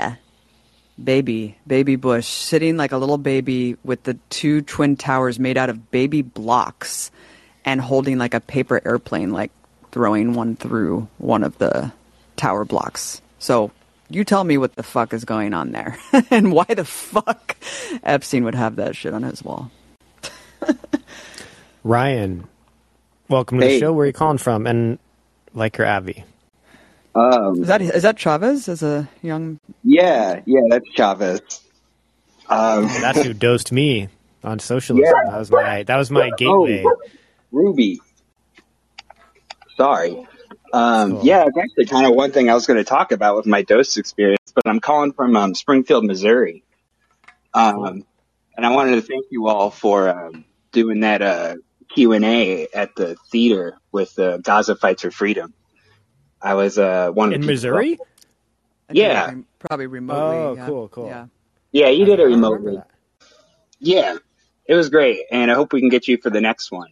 Um, for the next film. Hundred percent. Oh, you were involved in organizing it. Hundred percent, Yeah. man. Yeah, I actually know Cool. somebody who came to that showing who specifically cited you, Mike, for um, saying after he went to boot camp why he couldn't go through with the military. Your speech where um, Oh. it was snowing and you were in front of Capitol Hill or the White House. Oh wait, so he was in the army and he just and he quit after boot camp? Yeah, Oh, yeah. He, awesome. he went through boot camp and he saw your video and he was like, "I uh, I can't go through with this." Wow. That's That's amazing, super dude. cool to hear. Yeah, thank you all for your work. I mean, being a communist here in Springfield since 2015, it's kind of kind of hard living right next to the Assembly of God World headquarters, and y'all help keep me sane. But You're um, living You in live Mad near God. Do you live near the Ozarks by any chance?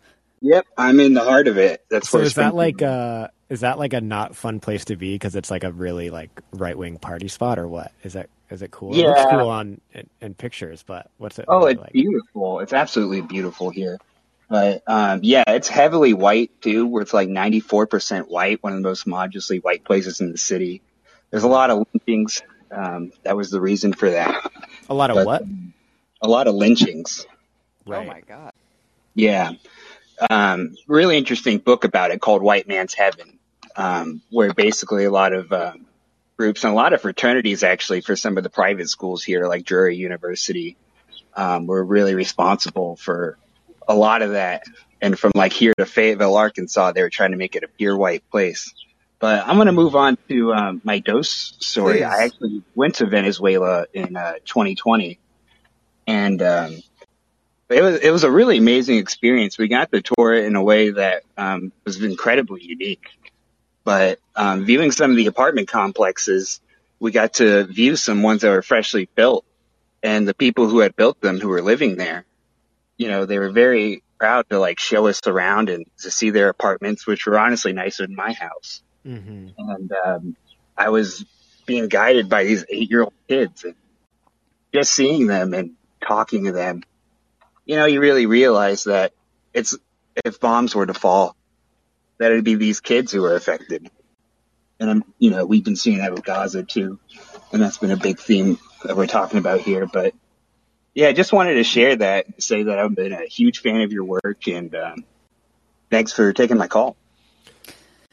Ryan, that is a really cool story that I, I can relate to too because we were in Venezuela, Venezuela back in what 2017, and we 2017, saw the new housing projects that were built. Um, the what was it? The yeah, just the background for people who don't know, part of the Chavez's presidency was building homes for the poor. They've reached a big accomplishment of I think it's 2.2 million housing units have been built for poor people, and we actually went to one of the opening ceremonies, probably similar to what you did, Ryan, where they're, the building had just opened. They were actually handing out the keys to the people who would live in them, um, and you're right, like the units were were very nice apartments, very very nice apartments. Um, yeah, so go ahead, Abby. Sorry. yeah, I mean, no, I was just gonna say it really dosed me too because it's like you just hear the complete opposite narrative, you know. And I was like terrified to go there before I went, and I was just like, oh, like literally everything is just a lie.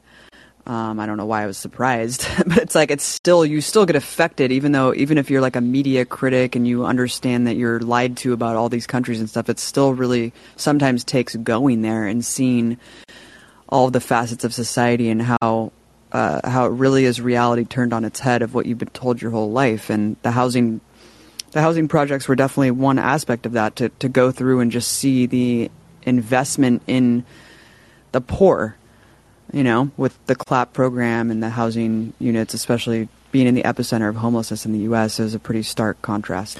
Yeah, and you know, Venezuela's population is like 27 million, so you know, 2.5 million homes is a you know significant chunk of the population, and it's it's still ongoing. I mean, they're building tons all the time, but yeah, it shows what you can do with social investment.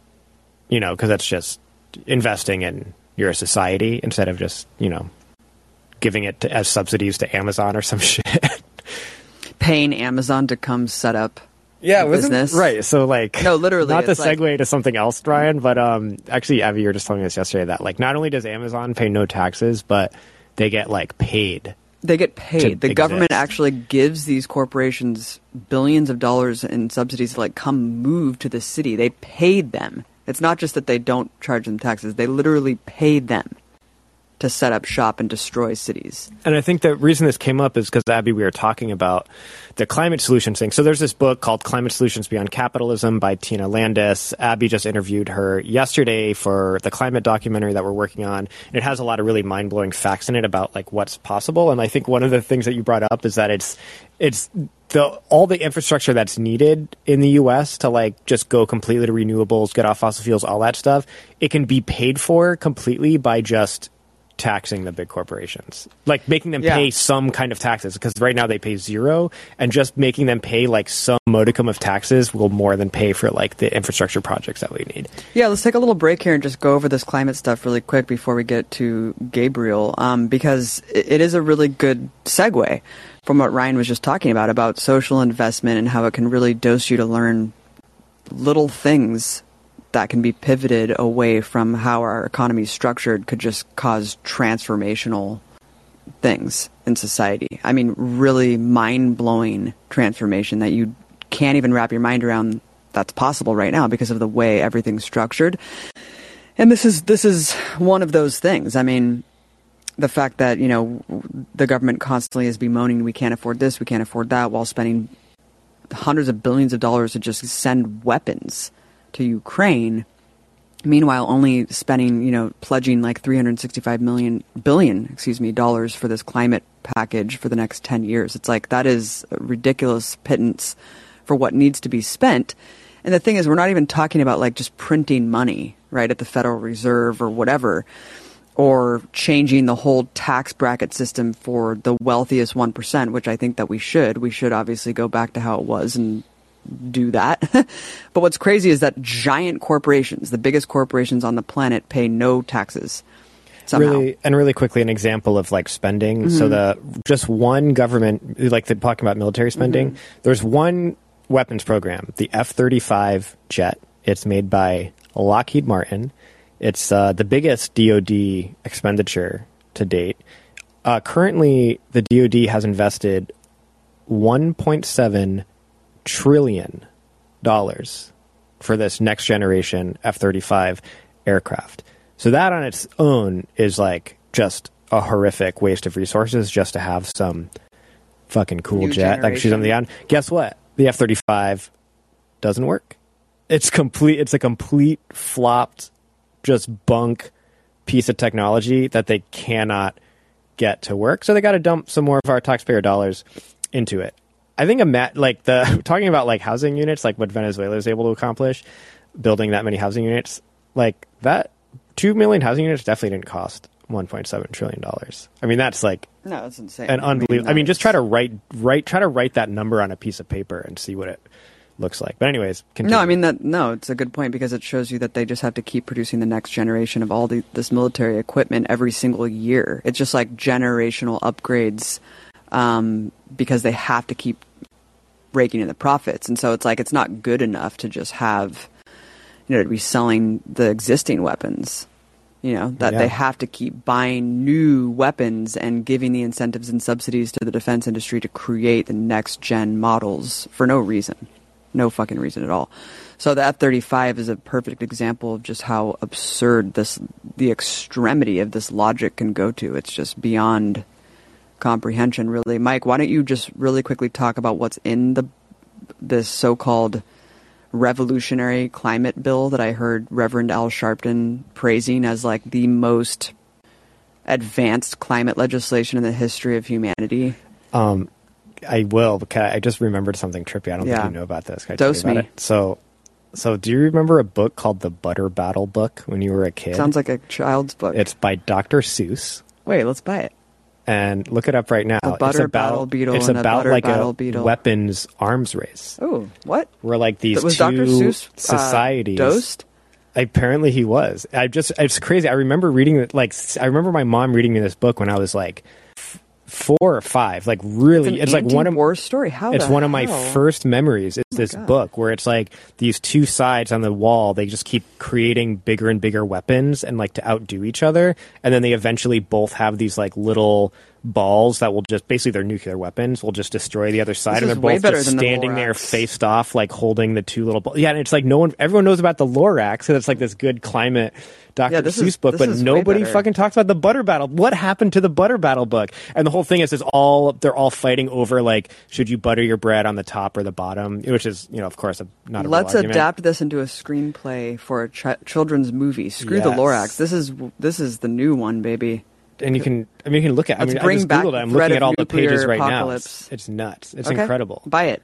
Buy it What right a now. good- Go to Amazon. What a good No, book, the. Butter Battle book. But they erased it. They tried to erase Just this kidding, book. we- They just promote the. I mean, the Lorax is good. You know, it's it's a good to have an environmental book. Even though they're seem- like, this seems a little bit.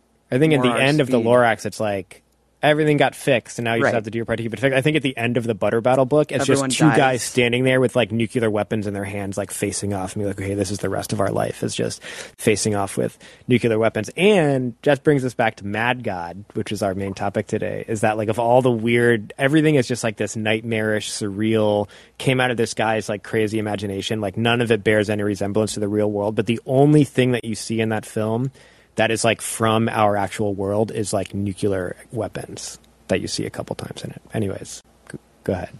Sorry for that tangent. I just no, it's really it's actually really good, and I want to buy it um, now. Let's close out the show and go get this at our local bookstore. But um, they don't have it. They it's censored, banned book. it was burned. Um, culture war, baby. CRT. CRT eliminated the butter battle book. Uh, Mike, quickly talk about what's in Biden's groundbreaking climate legislation. I've been hearing liberals ad nauseum just praising as the most fucking advanced climate bill ever. It's going to save the goddamn world, guys. Talk about what, what's quickly in it, and then we're going to talk about what actually could be happening with the resources we have. Yeah, well, I mean, I think that the the praise is like people are calling it, you know, the most the most historic climate legislation, um, which is actually true. It is history's largest U.S. investment in renewable energy, and this is part of the Inflation Reduction Act, and they're we we're able to put this like climate stuff in it or whatever. Um, and so, yes, it is a historic For the bill U.S. for the U.S. Uh, the but US that's is so saying a lot, regressive, yeah. and it's not good. Um, even Adam McKay, who did uh, "Don't Look Up," you know that film, uh, that really cool Leonardo DiCaprio film about society not accepting that a meteor's coming. He called it uh, "quote empty theater," so he hated it. So even like people who are in that world of like mainstream democratic climate stuff we're just like this is insane um, so i guess the reason it's so there is all these like investments in renewables or whatever but it also includes uh, huge giveaways to the fossil fuel industry and opens up all this other new land to the fossil fuel energy. So, like one uh, article put it, uh, quote, the climate movement's most high profile campaign of the past decade has just been handed a decisive defeat inside a piece of climate legislation. So it's like it is like okay, they, there is this big accomplishment of getting some kind of investment in renewables, but it was inside this larger defeat of op- of like and the, the fossil fuel thing like okay so the fossil fuel thing is new investment in fossil fuels.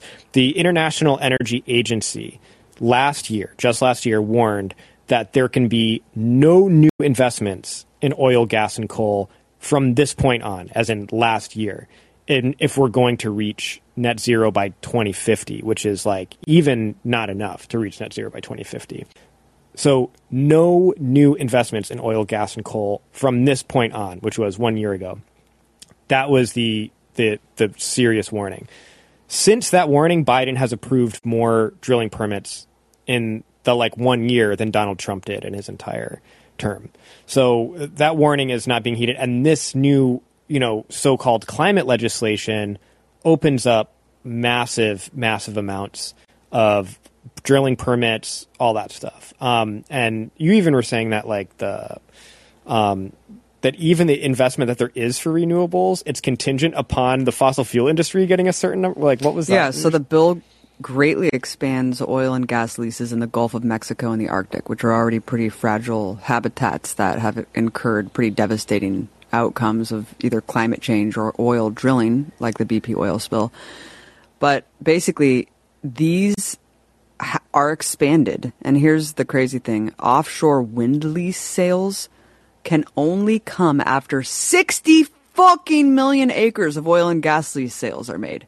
60 million acres of oil and gas lease sales have to be made in order for wind to happen, in order for the renewable investment in wind. I mean, it's crazy, right? So, by the Department of Interior's own estimates, the Gulf of Mexico's sell off alone will lead to fossil fuel production that's equivalent to the annual emissions of 130 coal power plants. Mm. 130 coal power plants. So, I don't even know what to say about this. I mean, it's it's cartoonish that this is being heralded as like a climate bill when it really is like the oil and gas giants just laughing all the way to the bank and basically ensured that they had all their profits to be made. There's also a bunch of investments in like very dubious fixes to climate change, like biofuels and stuff like that.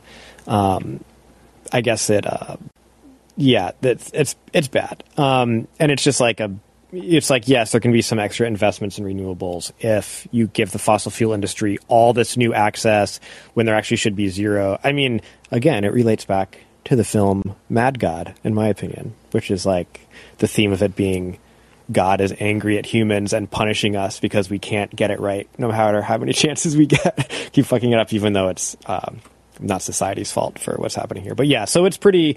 So, anyways, we don't want to. I don't want to go too into like how bad the thing is. Yeah. It's like if there's.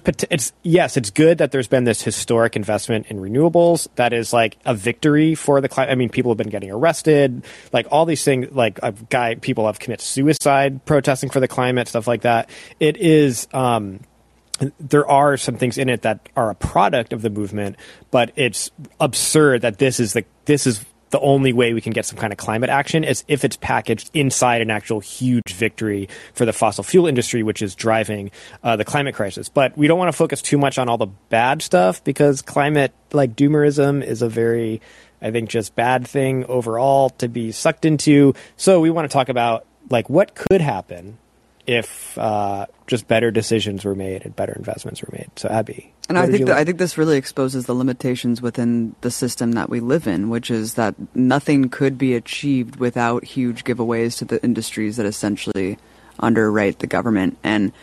That's why the climate solutions beyond capitalism is so important because it's bringing back that utopian vision of what society could look like, kind of that Venus Project model of how communities can be structured if it made sense, if we could actually see ourselves beyond the mad god reality that we're teetering on the edge of right now, um, which is capitalism just predicated on endless growth and consumption on a finite planet. I mean, that really sums it up, and that's why it's impossible to imagine really confronting this huge environmental crisis in the context, in the confines of capitalism.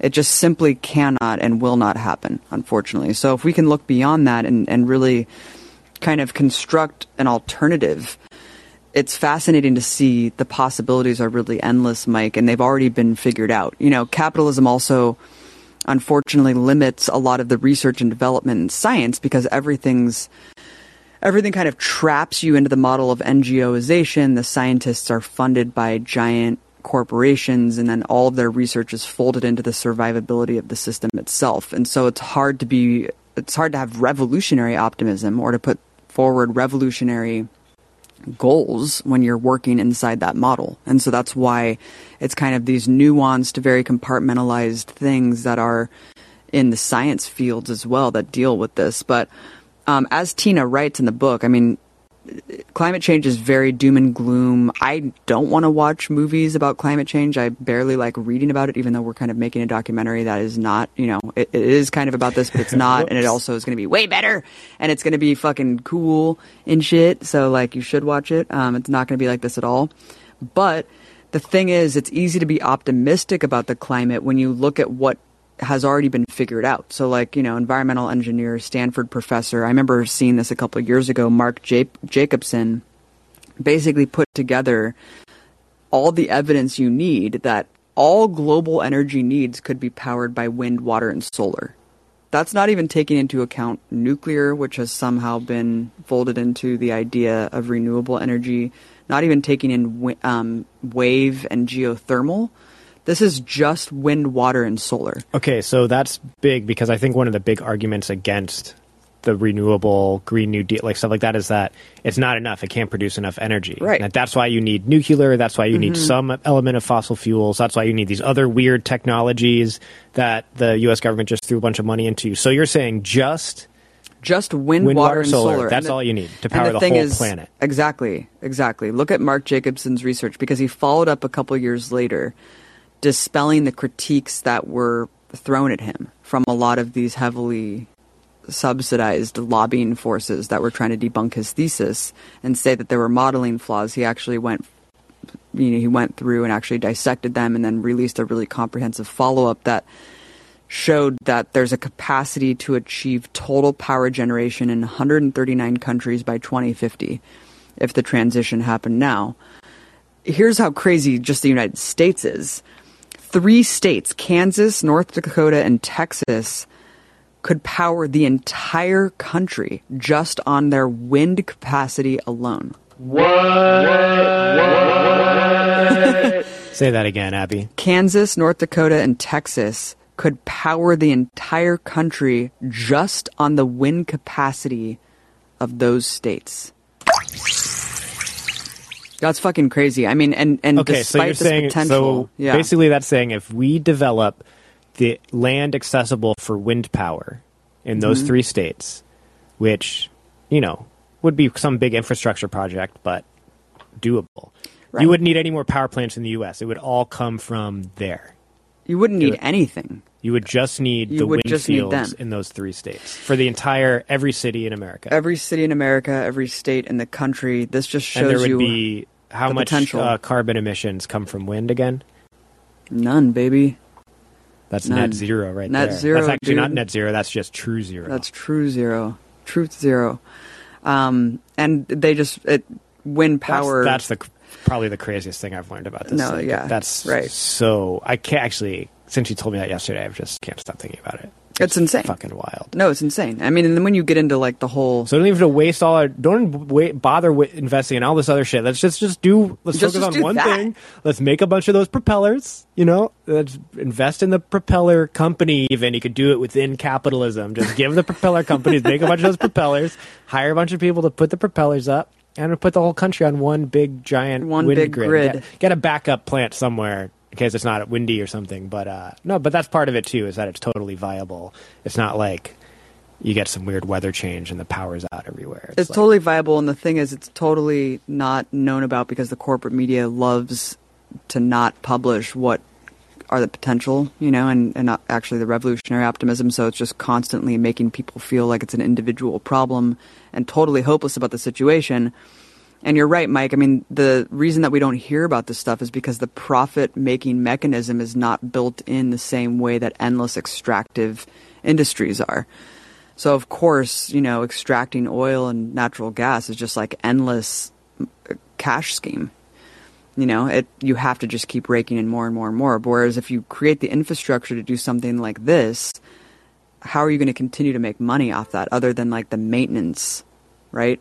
So that's why the incentive simply does not exist for this. And also, what's crazy is like you don't ever hear about like wave and tidal and geothermal because there is no profit making structure off that. It's like literally once you just build the infrastructure to capture the energy from the ocean, it's just there forever, you know?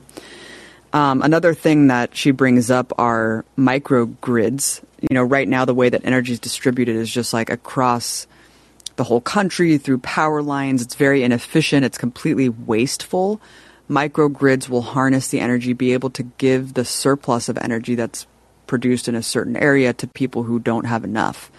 And so it's just putting little microgrids everywhere to be able to give and take, right? As after you weatherize your communities. So working with the weather, um, incorporating energy efficient appliances, solar panels, being able to convert, for example, asphalt. I mean, asphalt is something that is insane, right? Um, it it is. Hold on, let me read this actual thing from her book because it's really fucking crazy. Yeah, so just think about Los Angeles. Los Angeles is basically like one giant parking lot. You know, parking spaces account for a huge amount of space in Los Angeles, and like the entire city grids of all these main cities, especially Los Angeles, are built around freeway systems, the automobile, and the suburbs. And so, not only the cost of housing skyrocketing, but it's making emissions skyrocket because everyone is forced to commute further and further as they're pushed further and further away from where they work because they're not able to afford living in the city. So not only is that just totally you know like not compatible with how we should be living but also just the parking lots and huge black spaces that completely work contrary to how it absorbs the sun and could actually be useful for energy storage. So Dark rooftop surfaces as well as parking lots trap the heat of the sun, creating an urban heat island that increases air temperatures by as much as 44 degrees Fahrenheit. So pavement, unlike a natural landscape, does not allow urban areas to cool down overnight. So the heat waves that we're just seeing happen more and more, becoming more frequent, that is going to cause more heat related deaths because of all the pavement that basically acts as like a mirror um, this greenhouse effect that's just going to like reverberate in in urban cities. So check this out: converting just five percent of pavement and roofs to cool versions, right, could lower urban temperatures by almost two degrees Fahrenheit. Holy shit!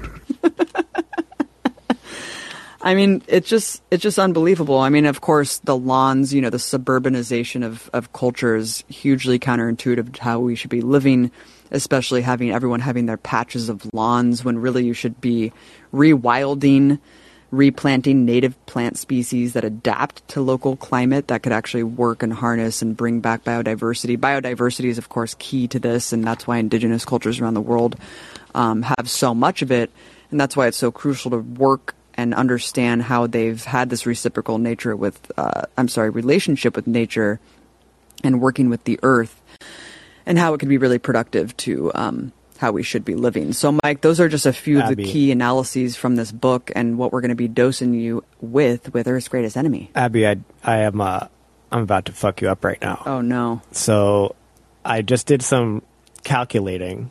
Uh, so you know how we are talking about the F thirty five program, the one point seven trillion dollars of U.S. taxpayer dollars. So when you said that the whole country could be powered on wind turbines that could fit in the accessible land in those three states, I looked up if anyone had calculated how many actual turbines it would take to power the entire United States. And there is a number from that. There's a, a calculation because the U.S. consumes 4 billion megawatt hours. Aver- it's the average annual U.S. electricity consumption is 4 billion megawatt hours.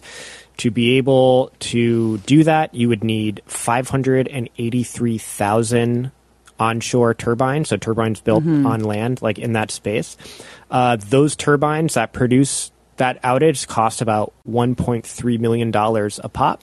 So I multiplied 1.3 million by the 583,000 that are needed. And there's already a lot of wind turbines. So this is just if we tore them all down and started from scratch to build all the wind turbines that are necessary to power the entire United States using no fossil fuels whatsoever and just turbines, uh, it costs um, less than half of what the F 35 program costs. It's Wow. about 750 billion dollars. When I first did it in the calculator, I'm like, oh, 750 trillion dollars. That's a lot. And then I was like, wait, no, that's I counted the commas. Like, wait, this is billion. It is less than half of what it we of the money that we have That already thrown in the dumped to Lockheed Martin to build a trash jet. I'm glad it's trash. I don't want them to actually work anyway, but uh, just the amount it's like the resources are already we already have have them. Like if we didn't invest in the F-35, the US military would still be this big powerful fucking air force. Uh, yet we just wasted 1.7 trillion dollars for no reason, and half of that could have literally gotten the entire country off of fossil fuels and created a whole lot of jobs doing it. It's just, it's when you realize that solutions are so obvious and extremely easy, it just really shows that it's this weird, stupid class system that we have keeping things profitable for these oil giants and fossil fuel giants. That's really the only thing standing in the way of like saving humanity and the planet. No, exactly. And some people brought up some good points in the chat. Of course, you know, no one wants these huge centralized power stations to basically just transfer over the, the current consumption that is happening. Obviously, the United States needs to curb its consumption. It is consuming at a rate of more than the entire planet. At, at the rate that the U.S. consumes energy and all the other shit that we're doing in this country would take five Earths. Yeah, what is that? I forget the It's- actual statistic. It's like the it- whole world it's a population horrible, consumed at the rate of the yeah, US we would need five Earths right. currently because of how horrific our levels of consumption are. So yes, this has to work in conjunction with completely changing the way that we live in every arena, and that also means no more single-use plastics. Absolutely, just stopping that completely because that also is just the most dumb. I mean, it's just so fucking dumb, right? Especially when you realize that the health of the oceans um, are needed to harness the energy and combat these problems, Mike. And so, single use plastics, as well as curbing consumption, transforming the way that we do industrial agriculture as well. So, there's a lot of facets to this. I encourage people to check out the book. Let's move on because our kid woke up, so we don't have too much more time. Yeah, let's try to blast as through a couple more calls. You know, a lot uh, of people are waiting. hanging out. Appreciate you waiting. So we're going to ask. Oh, and so by the way, can- Ryan, really quickly, Ryan said that 4 million houses were built already in Oh. Venezuela. That's how much has happened since, Since we went there. So, Ryan, thank you for shit, that correction. that's it. that's nuts, man. Thank you, Ryan. Um, okay, so we're going to try to hear from as many people as we can in the short time we have left. Um, so please keep your comments short, be respectful of other people's time, and then once you make your comment, I'm just going to, as we respond, I'm going to get the next caller on the line. So we're not booting you. Don't feel offended if you see yourself go muted and off. It's just so we can try to uh, hear from as many people as we can. Gabriel, hey there, where are you calling from? Gabriel's gone. Mao. Gabriel, no, you've been on so long. Sorry, Gabriel. If you get back in the queue, we'll prioritize you, bump you to the front. Mao, come off mute and tell us where you're calling from. Gabriel's back, by the way. Okay. Mao. Mao. Hi, can you hear me? Yes. Great. Um, a pleasure to be here and a pleasure to, to be listening to you, to your interesting conversations and the other folks. Uh, I'm calling from Costa Rica. Uh, Nice. so, it, yeah, yeah, uh, we are having a, a lot of interesting conversations about green energy and, you know, uh, how we can live a little bit closer to nature. Uh, uh, our entire grid system is through um, waterfalls, right? It's through, um, you know, um, hydro energy. You know, I, I think like 99% of all the power that we use is uh, used through, um, uh, through, uh, you know, uh, hydraulic energy. So, you know, uh, we can adapt a lot of the grid of what uh, the world already offers, right? Uh, it's not necessary to invent or reinvent the wheel, right? Um, uh, so uh, I, I, a little bit about my experience, uh, you know, as uh, as I got dosed, right? Uh, how I started in the you know uh, journey to leftism is kind of interesting and, and counterintuitive. It is through business school. I, I went to the, the business school, kind of like the top business school of, of, Central America, right? Uh, kind of like the, the, the Harvard of, of the region. and I met, uh, you know, the sons and daughters of, of captains of the industry and of politicians and of uh, really powerful people and rich people. Uh, you know, uh, kind of as, as, as, a, as a person that is not uh, from those groups, not from those circles, right? Uh, and I, I realized that a lot of them are good people, but a lot of them are mouth breathers. They, they're, they're very dumb. so uh, I realized, okay, wait a minute. Uh, these folks are going to be right uh, because of the the stationary life and the status quo. They're going to be decision makers. They're going to be uh, folks that are going to, uh, you know, have the reins of the of the economy, of the politics of of, my country and the region. Uh, and, and, you know, uh, they they, they can't solve simple problems, not only business problems, not only academically, but you know, kind of like uh, every day-to-day situations, right? They're, a lot of them are very stupid. Um, so that got me reading, that got me into, uh, you know, uh, kind of like uh, uh, uh, finding out by myself a little bit because, of course, as you can imagine, the, the, the education that was getting there did not direct me into leftism and Marxism. Um, so I had to uh, find other means, uh, and I eventually did. Uh, you know, by research of my own and by you know speaking with folks from other aspects of my life. Um, and yeah, I think that um, you know, kind, kind of like from the third world perspective, um, it's, it's interesting. Uh, and and with this, I, am closing uh, so that you can, because I want to hear from you uh, a little bit of your comments because uh, uh, from from our side uh, we kind of like repeat trends, right? both in fashion and culture, and but also in politics. for example, in Costa Rica right now, we the, the, the newly elected president Rodrigo Chaves is kind of like a, the, our Trump version that came right after our Obama version, mm. right? Uh, we used to have a guy that was young, hip, whatever, uh, but uh, you know, make all the necessary you know, um, aesthetic decisions, right? Uh, in terms of, of signaling, kind of like a, you know, something that is, I'm not going to say relevant, but definitely not going to solve things. Like, for example, uh, hosting up the flag of, uh, you know, the, the, the pride flag uh, of the LGBT populations. Wonderful signal, but didn't do anything in terms of all the necessities that those populations have. Uh, for example, uh, abortion rights in this country are way way behind what is mm.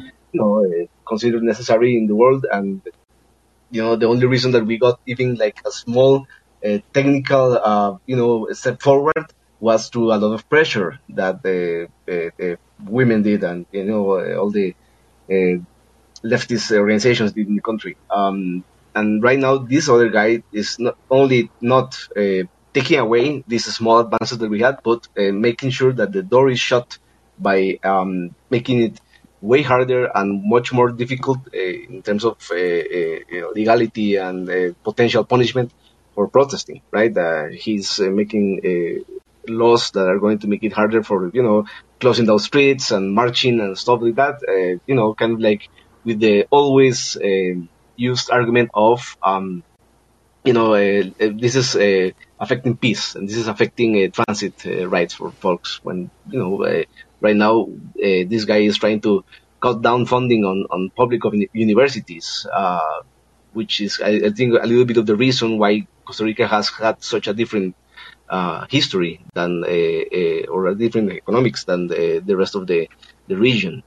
Um, but anyways, um, kind of like this momentum of, of um, maybe fascism, is like kind of like crying wolf, but uh, this right wing ideology or populism, kind of like in, in the bad way, because I know that there is an argument to be made that governments should uh, do popular initiatives, but this is not necessarily that. Um, or, or, or, at least fighting elites, kind of like again only in terms of aesthetics, not in terms of uh, actual fundamental uh, changes. Um, we're, we're living through that. Uh, uh here in Costa Rica as well. I'm pretty sure that other callers from other countries are, are you know, picturing themselves in, in the situations and as you, as you are in the U.S. So a little bit my question or, or where I think that we can have a conversation is uh, how do you think that we can manage uh, uh, kind of swing that back in the more productive direction uh, in terms of um, you know, trying to, to make actual change and not only this kind of like, um, just, uh, the facade change. Uh, thank you. Thank you so much. That was a really insightful call. Mao, thanks for that. And and you're right that there is this kind of uh, back and forth. I mean, we saw like surges of left wing leaders in Latin America in the early 2000s, and then there's definitely a Trump effect kind of right wing surge uh, all across the world as well, you know, in Latin America and elsewhere. And there really is this back and forth. It's kind of characteristic of society because it's, it's there's a global crisis of capitalism. And in a global crisis of capitalism, there is going to be a swinging of uh, uh solutions that get more and more popularity and, and stuff like that. And so the only thing we can do really is do our part to popularize the right solutions. I mean, just like the stuff we're talking about with the climate, there's definitely a, a, move. There's there's definitely a movement in response to the climate crisis that is saying very bad solutions or that it doesn't exist at all, and they are capturing. Uh, followers. They are capturing attention. They are capturing influence, uh, and so on and so forth. And so, you know, being part of popularizing the good solutions, the progressive solutions, the the ones that are really good for the working class and, and for the planet and things like that. I mean, that does a lot. It it really does. And and media like this and supporting media like this and um, you know being that kind of voice in your community in your school or wherever you are stuff like that it it makes a bigger impact than you think because it's it's really a battle of of ideas and what is going to capture large numbers of people into what direction and and yes that can go towards a good direction of revolution and socialism and and planning and the kind of things you're talking about with these climate solutions those things are possible but also what's just as possible is like declining deeper into uh, a decayed capitalism, fascism is an alternative. You know, it is one of the alternatives that exists and is very, very possible. And so, yeah, no, it's a it's a battle of ideas, and we appreciate your call and adding the to the list of the international callers we got today. Yeah, I mean, I will say I've been to Costa Rica several times. I studied abroad there. I have friends that live there. I wonder if the influx of Westerners, um, a lot of Americans, have kind of furthered this neoliberal kind of you know, degradation that's happening there, which is sad. Because, I mean, Costa Rica, what I think is really interesting about it is that it was the first country in the world to abolish its army. Um, since 1949, it hasn't had a standing army. But it's unfortunate to hear Mao talk about how there's been kind of a strength, uh, an internalized repression of the state despite that. And I'm hoping that you know there there can be people who are leading the country in the right direction and bringing it back to the roots of having this kind of neutral standing and really focusing more on environmental investment and green technology and stuff like that. Yeah, you know, one more and just climate being a badass fucking country about the new climate bill that I forgot to mention um, is that uh, it also guts. It, it's part of the deal that Schumer and Manchin made to pass the Inflation Reduction Act. It includes that it, the Democrats have promised to get rid of like uh, regula- permitting regulations so that pipelines, fossil fuel infra- infrastructures, export facilities can get built more quickly and easily. So, like the things that the struggle, the big struggle over pipelines right now, one of the big weapons that the climate movement has had is actually challenging the permits, tying them up in the courts, and things like that. And so now they're removing that, to where this shit's just going to go up without any barriers really quickly. And so, yeah, I mean, the the idea that there's this other way is just so apparent, but there's all these completely stupid things like this that are getting thrown in there when there's so many great alternatives. Yeah, because a lot of activists did fight to protect the Arctic and Gulf of Mexico, and that um, that was completely sidelined by I think this legislation, if I if I'm not mistaken. Mm-hmm. Gabriel, we want to hear from you. Sorry, sorry we uh, we didn't hear from you earlier. We're excited to hear what you have to say. Uh, hi, Abby and Mike. Um, I'm a longtime listener. Can you guys hear me? Absolutely. Yes. Okay, cool. Um, yeah, like I said, um, I've been listening to you guys. Well, I'll just tell you my first dose experience. Um, I was in second grade, and that was uh, 2001. And uh, I went to the restroom. I came out, and I went back into my cl- my classroom, and we had one of those like you know roller cart uh, TVs, and uh, it was 9/11, and I saw like the twin towers going down, and I didn't really um, know how to process it.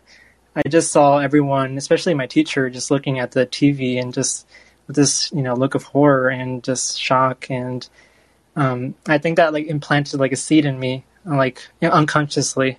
That kind of made me want to learn um, as much about the world as I could. And you know, I kind of was trying to like learn a bunch of different languages. Um, I never, um, I'm Mexican American, so I kind of, um, I, I grew up uh, speaking Spanish, but I kind of gained like um, some understanding of a, a bunch of like random languages. Um, and uh, I, also, I forgot to mention, I'm calling from uh, Bakersfield, California. So Nice. that's pretty much, Hey. you know, big oil, big business, you know, country. It's super pol- one of the most polluted cities in the country, and it's like very uh, right wing. You know, it's one of like the you know white right wing country um, uh, cities in California. You know, people usually think of California as being liberal, and it is, but you know, Bakersfield is pretty right.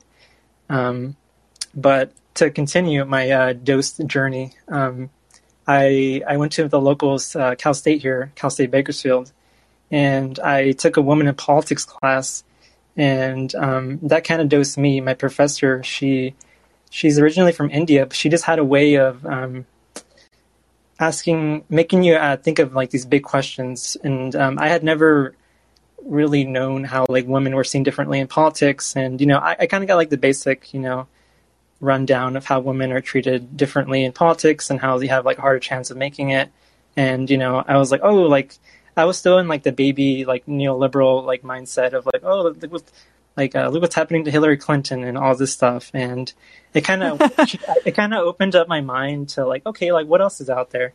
And so I was just you know um, doing r- random Google searches and actually um, I was just browsing through the, um, the my t- my cable and I found this channel called RT, and there's a show called Breaking the Set, and there's this uh, woman who was just like I had never uh, seen someone like you, Abby. Just you know, exactly, yeah. it- you really did dose me, and um, Hell I. I just I just loved the energy and like you just kept blowing blowing my mind after each episode I was listening to, and um, so I really appreciate um, you know the work you do. And then um, once I got into you, I um, f- I, f- I found Media Roots Radio, and then eventually Empire Files, and then Eyes Left. You know, Mike, and um, I forget your buddy's name, but who was in the military. Spencer. Spencer, that's his name. And um, yeah, um, so that's kind of been my uh, dose journey. And um, I actually I got my,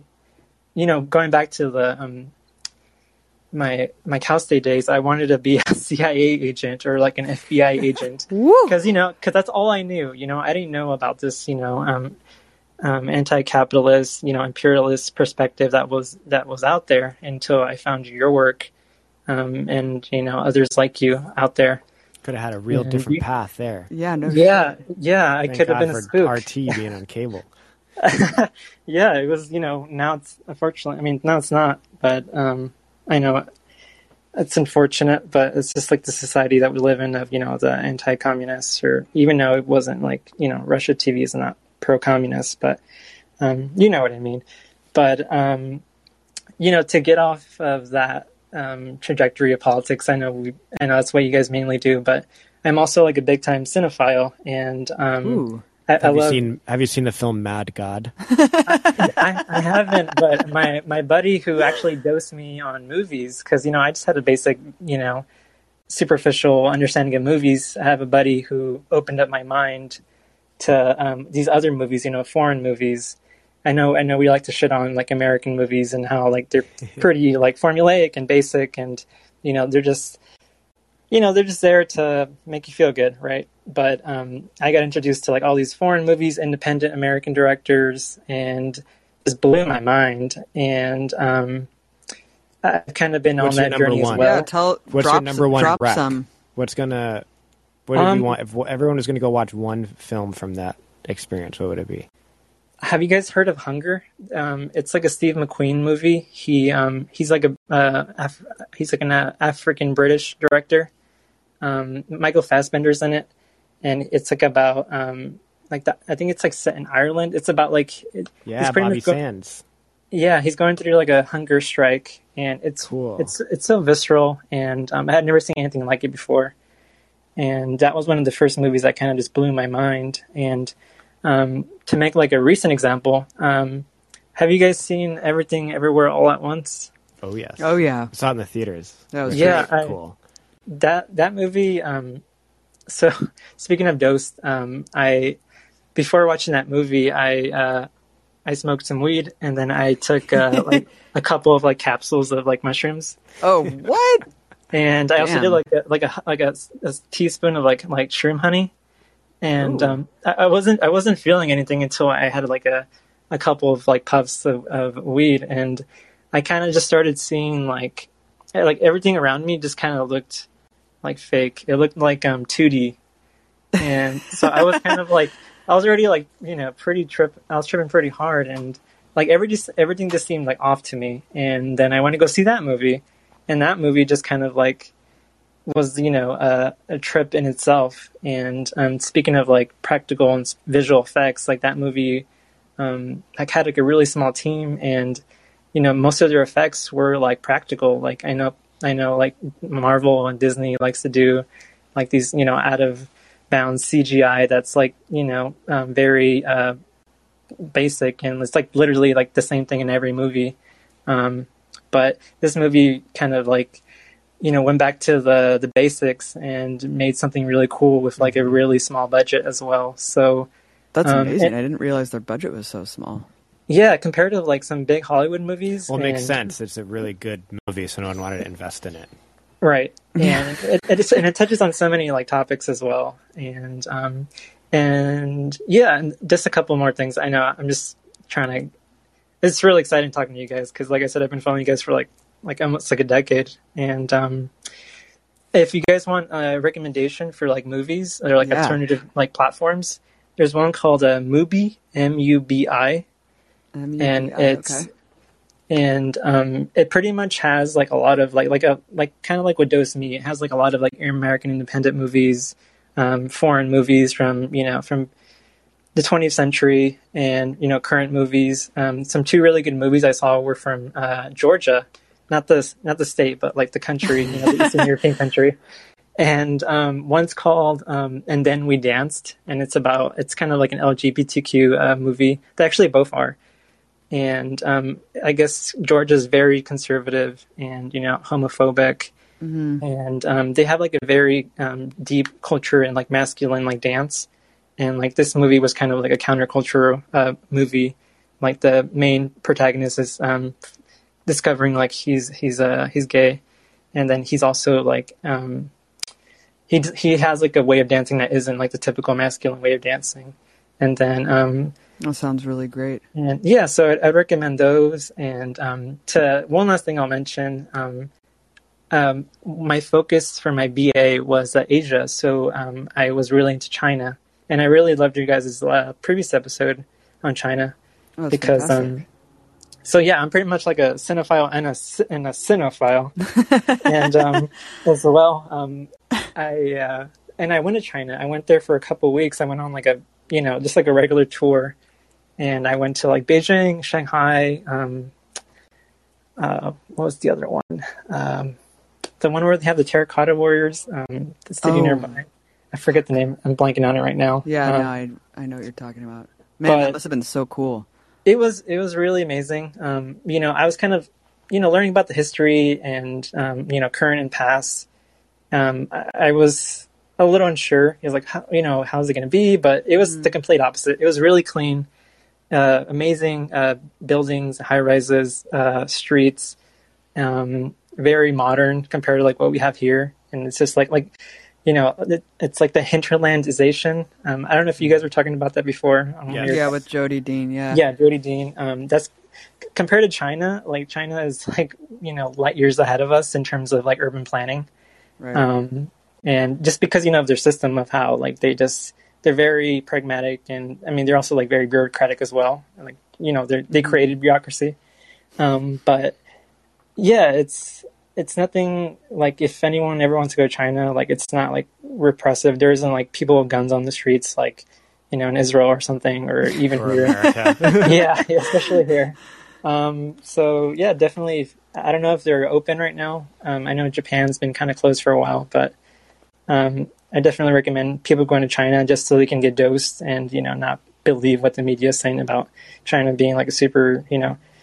Uh, I mean, they do have like certain aspects that are pretty that can be repressive, but that's just because they're so afraid of, you know, um, like they've suffered so much. They've had so much turmoil in their in their like recent history that the state uh, isn't like they don't want something. They don't want like a you know a, uprising to occur again because there's so much trauma um, in China that that they don't want to you know have something like that happen again. And they've been on a pretty good trajectory um, as of late. And yeah, that's what I uh, liked that Tings said in the last episode. Just like it's important to stay curious, Mhm, right, and definitely. to just not have this kind of reflexive idea, like rejecting uh, whatever the U, you know, the, the U.S. enemy de jour is. And so, Right. About China, I think, yeah, I mean, of course, there's critiques to be had, but like that's all we ha- we hear constantly. Right. And so Yeah. to just be curious about what another system could be like, and like you said, I mean, being light years ahead of us in terms of urban planning and transportation. um, transportation, light Mhm. speed rail, all that stuff. I mean, It was really it's cool. pretty I, I incredible got on. stuff. I got on one of those. I think I Oh, went wow. from. I went from. Uh, I think that city I'm trying to think of um, to uh, the southern city in China, and I'm it going to was. say this wrong, but Xi'an is that Xi'an? Ah, no. X I A N. That's what people are saying. Oh, uh, Sh- Xi'an. Xi'an, yeah, from Xi'an. Xi'an, from Xi'an to uh, Chong Chongqing, and that's like a southern uh, eastern city, like it's in Sichuan province, and that's where they have like uh, Sichuan peppers are like renowned for their spicy food, especially like hot Oh, pot. hell Like, yeah. it'll like numb your tongue. Like, I, it was a really cool experience, um, and uh, You must be you must be younger, be able to eat Uh, stuff. yeah, I'm in like my like I'm almost thirty, so I'm still Enjoy it while you can. Enjoy the Yeah. Szechuan peppers while you can. You'll. Oh yeah, I'm I'm already reaching no longer state though. And uh, Gabriel, yeah, we really appreciate your call and for following our work for for so long. And um, call in Thank any you. other time. thank you guys. Cool. Thanks, Gabriel. We are going to try to take as many other calls as we can. It might just be one. Alex, you might be the last caller. Tell us where you're calling from, please. Please. Hey, Mike, can you hear me? Yes. Yes. Mike, my name is Alex. I'm from New Brunswick, New Jersey. It's a pleasure Oh, to be hey. you and Abby. I'm a huge fan of, you know, listening to all your other podcasts. I love Media Roots Radio. I love Empire Files. Uh, I think I, it's funny, uh, I just recently went back and listened to an interview with you that you had with Mike's brother about going to North Korea. I thought that Oh, was yeah. a very insightful episode. Yeah, people can find that. That is, uh, you know, I was actually just thinking with the last, um, with Gabriel talking about China, like that, that would actually be a cool episode to do on this show about North Korea. But yeah, my brother spent three weeks in North Korea and had a really interesting experience. And there's a podcast on Empire Files podcast about it. Um, I'll find the title so I could say at the end. But yeah, keep going. Sorry, but yeah, that was a cool one. I, I definitely was just thinking about that. It's funny you brought it up. Yeah, I I, uh, I actually have a similar dosed story to the previous guest. It's nothing nothing uh, spectacular, but um, basically the 2016 election, I uh, I, I, I was a completely unaware, you know, politically in that time, and just the election of Trump sort of like made things click. I remember I wa- I saw a Facebook ad the night before the general election, and it was basically like some Trump supporter was just like screaming slurs at at at a guy like after some sort of like traffic collision. He's like screaming Trump, screaming the N word, and has his hat. And I'm like, I realized at that moment sort of the the level of manipulation that you know was behind the Hillary campaign. Like it it it they I realized that there it was so hollow, and there were just there was just so much fear mongering, you know. And not to say that you know a lot of racist people aren't in this country. That's that, that's definitely not the case. But uh, yeah, I just kind of fell into the left YouTube rabbit hole and somehow somehow didn't escape the right wing rabbit hole. And uh, you know, I found shows like Breaking the Set. I found people like Chris Hedges. Uh, I used to really like Jimmy Dore, but uh, he's a little too buddy buddy with Tucker Carlson for me at the moment. But, um, oh, go ahead. No, no, no. Keep going. Oh, yeah, I was just gonna say that um, I'm really glad that you made this show. Uh, I was really, you know, a lot of the a lot of the YouTubers that popped up in sort of the aftermath of the Trump election have sort of, you know, we've come we've come to see that a lot of those people turn out to be grifters. You know, a lot of those people are, you know, a little bit too liberal. You know, a little bit too much uh, investing in the Democratic Party. Um, and it's funny. I was actually going back and watch listening to a bunch of old Media Roots episodes uh, before uh, this podcast came out, and I was just so relieved that like people who cover these like you know lighter topics usually don't have you know a comprehensive understanding of you know the world and its politics, and it really makes it more of a full experience when you're able to know about the world just talking about any subject. And uh, what I wanted to ask is uh, if either of you have seen the movie Don't Look Up, which uh, it came out on Netflix this year. It's a Leonardo DiCaprio is like a climate scientist, Oh, yeah. and yeah, I watched that movie. A lot of people didn't like it. That movie made me like incredibly depressed for a few weeks because it just it's cartoonish, but it just but not. hits a little too close to home. It's like Jeff Bezos and these billionaires are actually trying to figure out a way to escape the planet and leave us here all to die. And uh, but uh, yeah, I mean, just- that's actually that's actually happening. I mean, that's actually an important piece Yeah. of the climate disaster thing is that they know that it's coming, and the the billionaire class, like the the people with that level of money, and and I'm sure people who have in the hundreds of millions who aren't billionaires, they have built their lifeboats basically. They've built their bunkers they're stocked with things to survive for generations. I mean they're organized staff to work in them for them you know bringing their service people into the bunkers with them. I mean it's it's a highly organized thing that already happens. Like they and they've had it for a long time.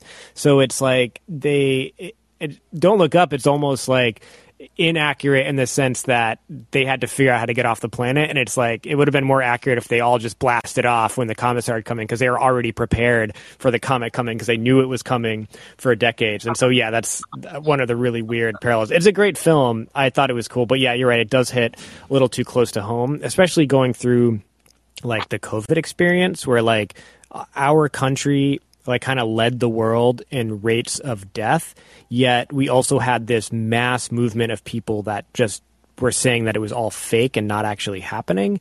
And that I think is just um, that itself was kind of a bad thing to have happen. And the kind of industry around telling people it was fake and not really happening, and all the money that was made off of it, but all the people that got duped and died because of it, and all of that. But that's just like a kind of glimpse of uh, what will happen when we're in some kind of major climate emergency also. And so like this tendency that our society is so sick right now that that is a result of actually a big mass death pandemic is a significant sector of society like protesting against health measures telling people that it's fake like all this stuff. So it is um it is scary to think about what how people will react when there's other serious things happening pandemic or otherwise Yeah, uh, let me just say one more thing. Uh, thanks for taking my call. Keep up the great work. I can't wait to see Earth's Greatest Enemy when it's finished. And uh, I look forward to more Alex Jones impressions from Abby. Um, well, we're uh, I think we're recording a media roots about Alex Jones uh, tomorrow Oh, with myself yeah. and Abby and Robbie. So uh, if you're not on Media Roots Radio, check that out. Um, Alex, really appreciate you calling in, um, and we are also excited to see the film. We got a long road ahead. We're almost done filming, and then we're going to get writing and editing, and then we'll have a better idea of when everyone's going to see it. Thanks again also for bringing up that North Korea episode. It's actually titled Eyewitness North Korea, which you can find on Empire Files podcast on whatever streaming service you're on. So encourage people to check that out. Um, I think I can take one more caller, uh, but it's got to be quick. Ali, you're on the line. Where are you calling from? Hello. oh yes, I'm calling from Denmark actually. Oh yes, you put another notch on our, our map of this episode. yes. And I my application crashed earlier, so I was like, please. Ah, yes. So what's up? Um, yes, I will, I'm trying to keep it quick. Uh, thank you so much, uh, Abby and Mike and Robbie as well. I've been following you for a long time. Uh, Abby, actually, since you took over from Alyona back in RT, I was very disappointed that she left, but you kind of went up to one up to her, so I was very impressed. Uh, if you ever met her, I'd, like to hear how that went. Um, other than that, yeah, yeah. Um, other than that, I'd say um, uh, about my Dosed journey. I think I had a crazy dad who let me watch all the movies I wanted to watch. So I watched like RoboCop and Terminator 2. And that definitely, uh, as a five year old or whatever, I, I started thinking about nuclear war because anyone who sees that scene in Terminator 2 still thinks about nuclear war, I'm pretty sure. That's yeah, and uh, RoboCop, highly political movie as well. Yes, very satirical and very anti-capitalist, which I probably didn't get as a five-year-old, but you know I got later. Uh, um, but then I'd say the the time where everything really turned around, of course, was 9-11 and then the Iraq War, and actually exactly the uh, Operation Shock and Awe in 2003. That was uh, that was definitely the point of no return for me. I, I guess I was 12 or maybe 13, and, and I had this image of the world being a civilized diplomatic place. And when the bombs started, rockets started raining down, everything just crashed for me. It's like I've I've been living a lie. I don't I don't understand how everyone's been living this lie, but I'm done. and then I got very very radical afterwards and um, got involved in in Venezuela activism after watching uh, the revolution will not be televised and that was just another film. rabbit hole yes Great film people should watch. It's a 2002 film, The Revolution Will Not Be Televised, about the Yes. coup against Still Chavez great. and the mass movement that put him back in power. Really, really important, especially since, I mean, that was also a dose thing for me because it was when I was still trying to figure out politics. I wasn't yet a socialist. I had just gotten out of the army, and I remember everyone saying like in learning in school that like when the coup happened that the Venezuelan government or like that the Venezuelan government repressed all media so nothing could be anti-government and shut everything down and all this stuff. And so I was very much like ah they shut down freedom of speech. That's really bad. And then in revolution will not be televised you realize that that's actually what like the coup plotters did. They went to all the TV stations, shut them down, only aired like fake things that were happening, that, like all that. So it's like it really kind of turned everything upside down for me and helped uh, win me over to the to the good side. But continue. Yeah, no, yeah, absolutely. And and once you get that, you're like, wow, like a coup, like in broad daylight, pretty much. Like, what else is happening? And then you find out, you know, the list of countries we all know. So I won't mention them here, but Iran was probably the first one researched after that, which just as shocking, pretty much. And then you know that that was the wonderful early days of the internet, you know, or at least uh, the late internet. So you had early YouTube and especially Google videos. You could just watch shocking stuff all day, you know, and then that was that was pretty much the end. Uh, and were then you uh, in yeah, Were you in Denmark when the Iraq War started? oh yeah, yeah, yeah. I, I'm born raised here. Yeah, yeah. So that's uh, I think a, a lot of people forget it wasn't just the U.S. like rogue action invading Iraq. It was supported Oh, by no. Dozens NATO. of other countries, yeah. including Denmark, um, which actually contributed uh, like naval assets Yes. to the war, even though they didn't send troops to my knowledge. But yes, no, it was. Uh, so that's like the whole rules based order thing kind of went out the window because it was like a huge coalition of countries coming together under the uh, Mhm. you know the tutelage of the U.S. to do it. Oh yeah, and then Denmark did send troops as well. We We sent both to Afghanistan and to Iraq as well, which which was a shocking thing for all of us because we're like, what are we even doing there? Like Afghanistan doesn't even make sense, and what, so what are we doing here? And then, but but you know, everyone was watching on TV. Well, Saddam was saying, well, you know, I'll blow all my rockets up. I'll, I'll give up. Just let me be. You know, they were showing this, and then suddenly we're bombing them. It's like, what is going on? yeah, no, um, but yeah, a turning then, uh, point for a lot of people for sure. Yeah, and then uh, yeah, so I, that's that's just how you get people political. You start doing crazy, crazy things like the U.S. did, and I used to love the America. You know, I still kind of do, but you know, not like that, not the empire. Um, yeah, so got involved in socialist politics. Uh, just done last two period in city council. Lots of interesting things that led from Oh, that. but I want to thank you again for everything, and yeah, you get to see your child soon. So Thank have you a nice very evening. much. Thank you, Ali. And uh, Abby just had to bounce to get our kid up, but there's one more caller on the line, so I don't want to just leave one caller hanging. So, Pax, Yes. we're going to take your call. Uh, Hi. please tell me where you're calling from, Pax. How's my audio coming in? It sounds cool, actually. Are you what, are you on some kind of gaming headset? No, I'm trying to set up my own little studio to get in on this call-in action. So You sound cool. uh, but I guess you can only host from your smartphone. Is that true? Yes, but Yeah. if you're like us, you could come up with an elaborate rig of Ah, technology work. nice. Uh, I love you guys. I I I was born in 1972, so at the in December I'm going to turn 50. But uh, I've hell yeah. I've I've been dosed for quite a while. I just I have an interesting um, background though. I mean I I was I was raised like a full on evangelical, but then I had uh, I, I was exposed to guys like Noam Chomsky and Howard Zinn. So I thought Jesus was coming back at the same time that I knew that you know the American Empire was evil, which kind of put me at odds with my uh, evangelical uh, compatriots there. but uh, it was kind of schizophrenic for a while, and I've since gone through my own spiritual deconstruction and stuff like that. But uh, but I've been I've kind of been newly radicalized. Uh, and one of the things that's I mean, you guys are always helping to to radicalize people and wake people up.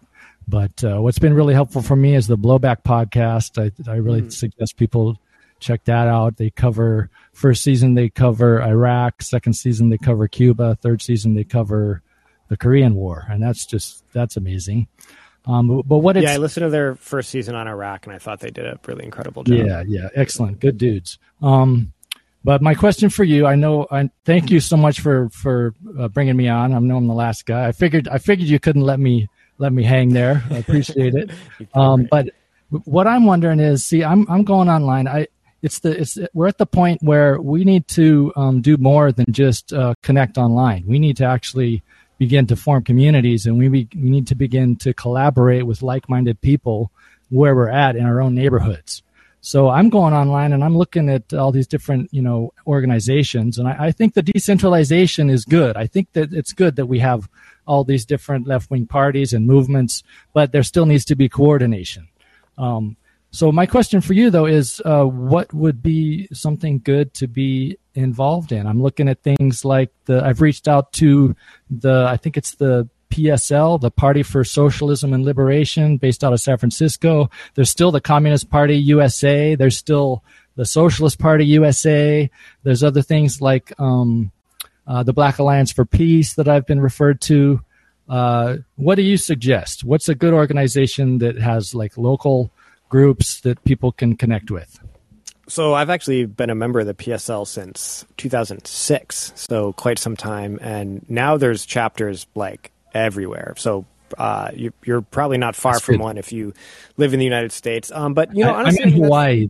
I'm in Hawaii. They've Oh. already told me there's nothing There's here. I not might have to start there. a chapter. one of the I also places- have. I also have friends and relatives in Sacramento, so when I go to Sacramento in September, I want to connect with some people. So are you? Uh, so I mean, so I think the answer to your question is it always, of course, depends on you know what's happening locally and what's. It's Yeah. always easiest to get plugged into something that's already happening versus Yeah, like, exactly. you know doing your own organizing, No, which of, course is important also. And so it's whatever's happening locally, you can find that out easily and and then plug into what really speaks to you. I think in Hawaii, if, you know, there's the water protector stuff that's really important Yeah. that's happening right now. If you're, are you on Oahu by any chance? Yes, I'm on Oahu, and Yeah, I I mean, follow these. Lincoln- I follow these guys, and I I've been listening to some of their uh, podcasts and stuff, and I, I totally support them. I just haven't reached out and connected with them. Yeah, and it's really just, I mean, uh, there's everywhere has something going on to some degree, Yeah. and places where there's not, there's opportunities to link up with organizations that don't have a presence there, but would like to support actions that are happening there. Um, you know, there's things you can't always predict what's going to happen and when, because there's always upsurges that are spontaneous and things to get involved in there. But yeah, I mean, it's really just um, you can find the organizations that that speak to you in terms of the issues you care about and, and what your Yeah. politics are. And even if there's not a chapter where you are, there's ways to coordinate and, and link up with them and, and all of that stuff. And so, but I would, I, I'm glad you brought this up, and it's, I'm glad that we're ending on this call because that is, you know, it's one thing to consume the media and become dosed and wake yourself up and all that stuff, and even use that to wake other people up and share it and and introduce other people to it. But really, the important thing is for people to get active and get mobilized with other organizations, be involved in street actions, and all of that. Like that's really the most important thing. And so, yeah, there's. uh it's there's no easy answer to it, but it's find out what's happening locally, find out what's happening nationally that you can plug into, and um, just jump into it. I mean, it's like Sure. one of those. It's like it's like going to the gym. It's like you can put it off for a real long time, but once you start going, you're like, all right, this is why I meant. This is why I shouldn't have put this off so long, and now I'm. It's only the future of humanity we're talking about. Yeah, you know. exactly, exactly. So it's um, if you haven't taken that step yet, you know, I, I definitely recommend everyone has, and it's uh, Yeah. you know, it it will make you feel less pessimistic about everything because there is hope in the masses and of people's Absolutely. ability to to take charge and everything. So, um, Pax, thanks again for your call. Thank you. and thanks again Best for of luck, everyone guys. listening. Uh, before we go, I'm going to. Before we go, I'm going to let you know what's coming up on our schedule, which you don't always have. Next Sunday, August 21st at 1 p.m., it's Jesse Ventura. Really fun episode. Be sure to get in the queue early for that one. Going to take some calls. He actually used to host a call in show himself on the radio. And then the very next day, Monday, August 22nd, we will have Chris Ryan on. Uh, he wrote a really groundbreaking book called Sex at Dawn. And a couple years ago, he published another book called Civilized to Death. Really cool guy. Uh, Abby's been on his podcast before, and he will be joining us for the first time. And then the following week, we're talking about bees, baby. The pollinating kind. Anyways, thanks for joining us today on Dose. I'm going to take you out with a little more King Black Bolt. Enjoy the tunes and enjoy the rest of your weekend.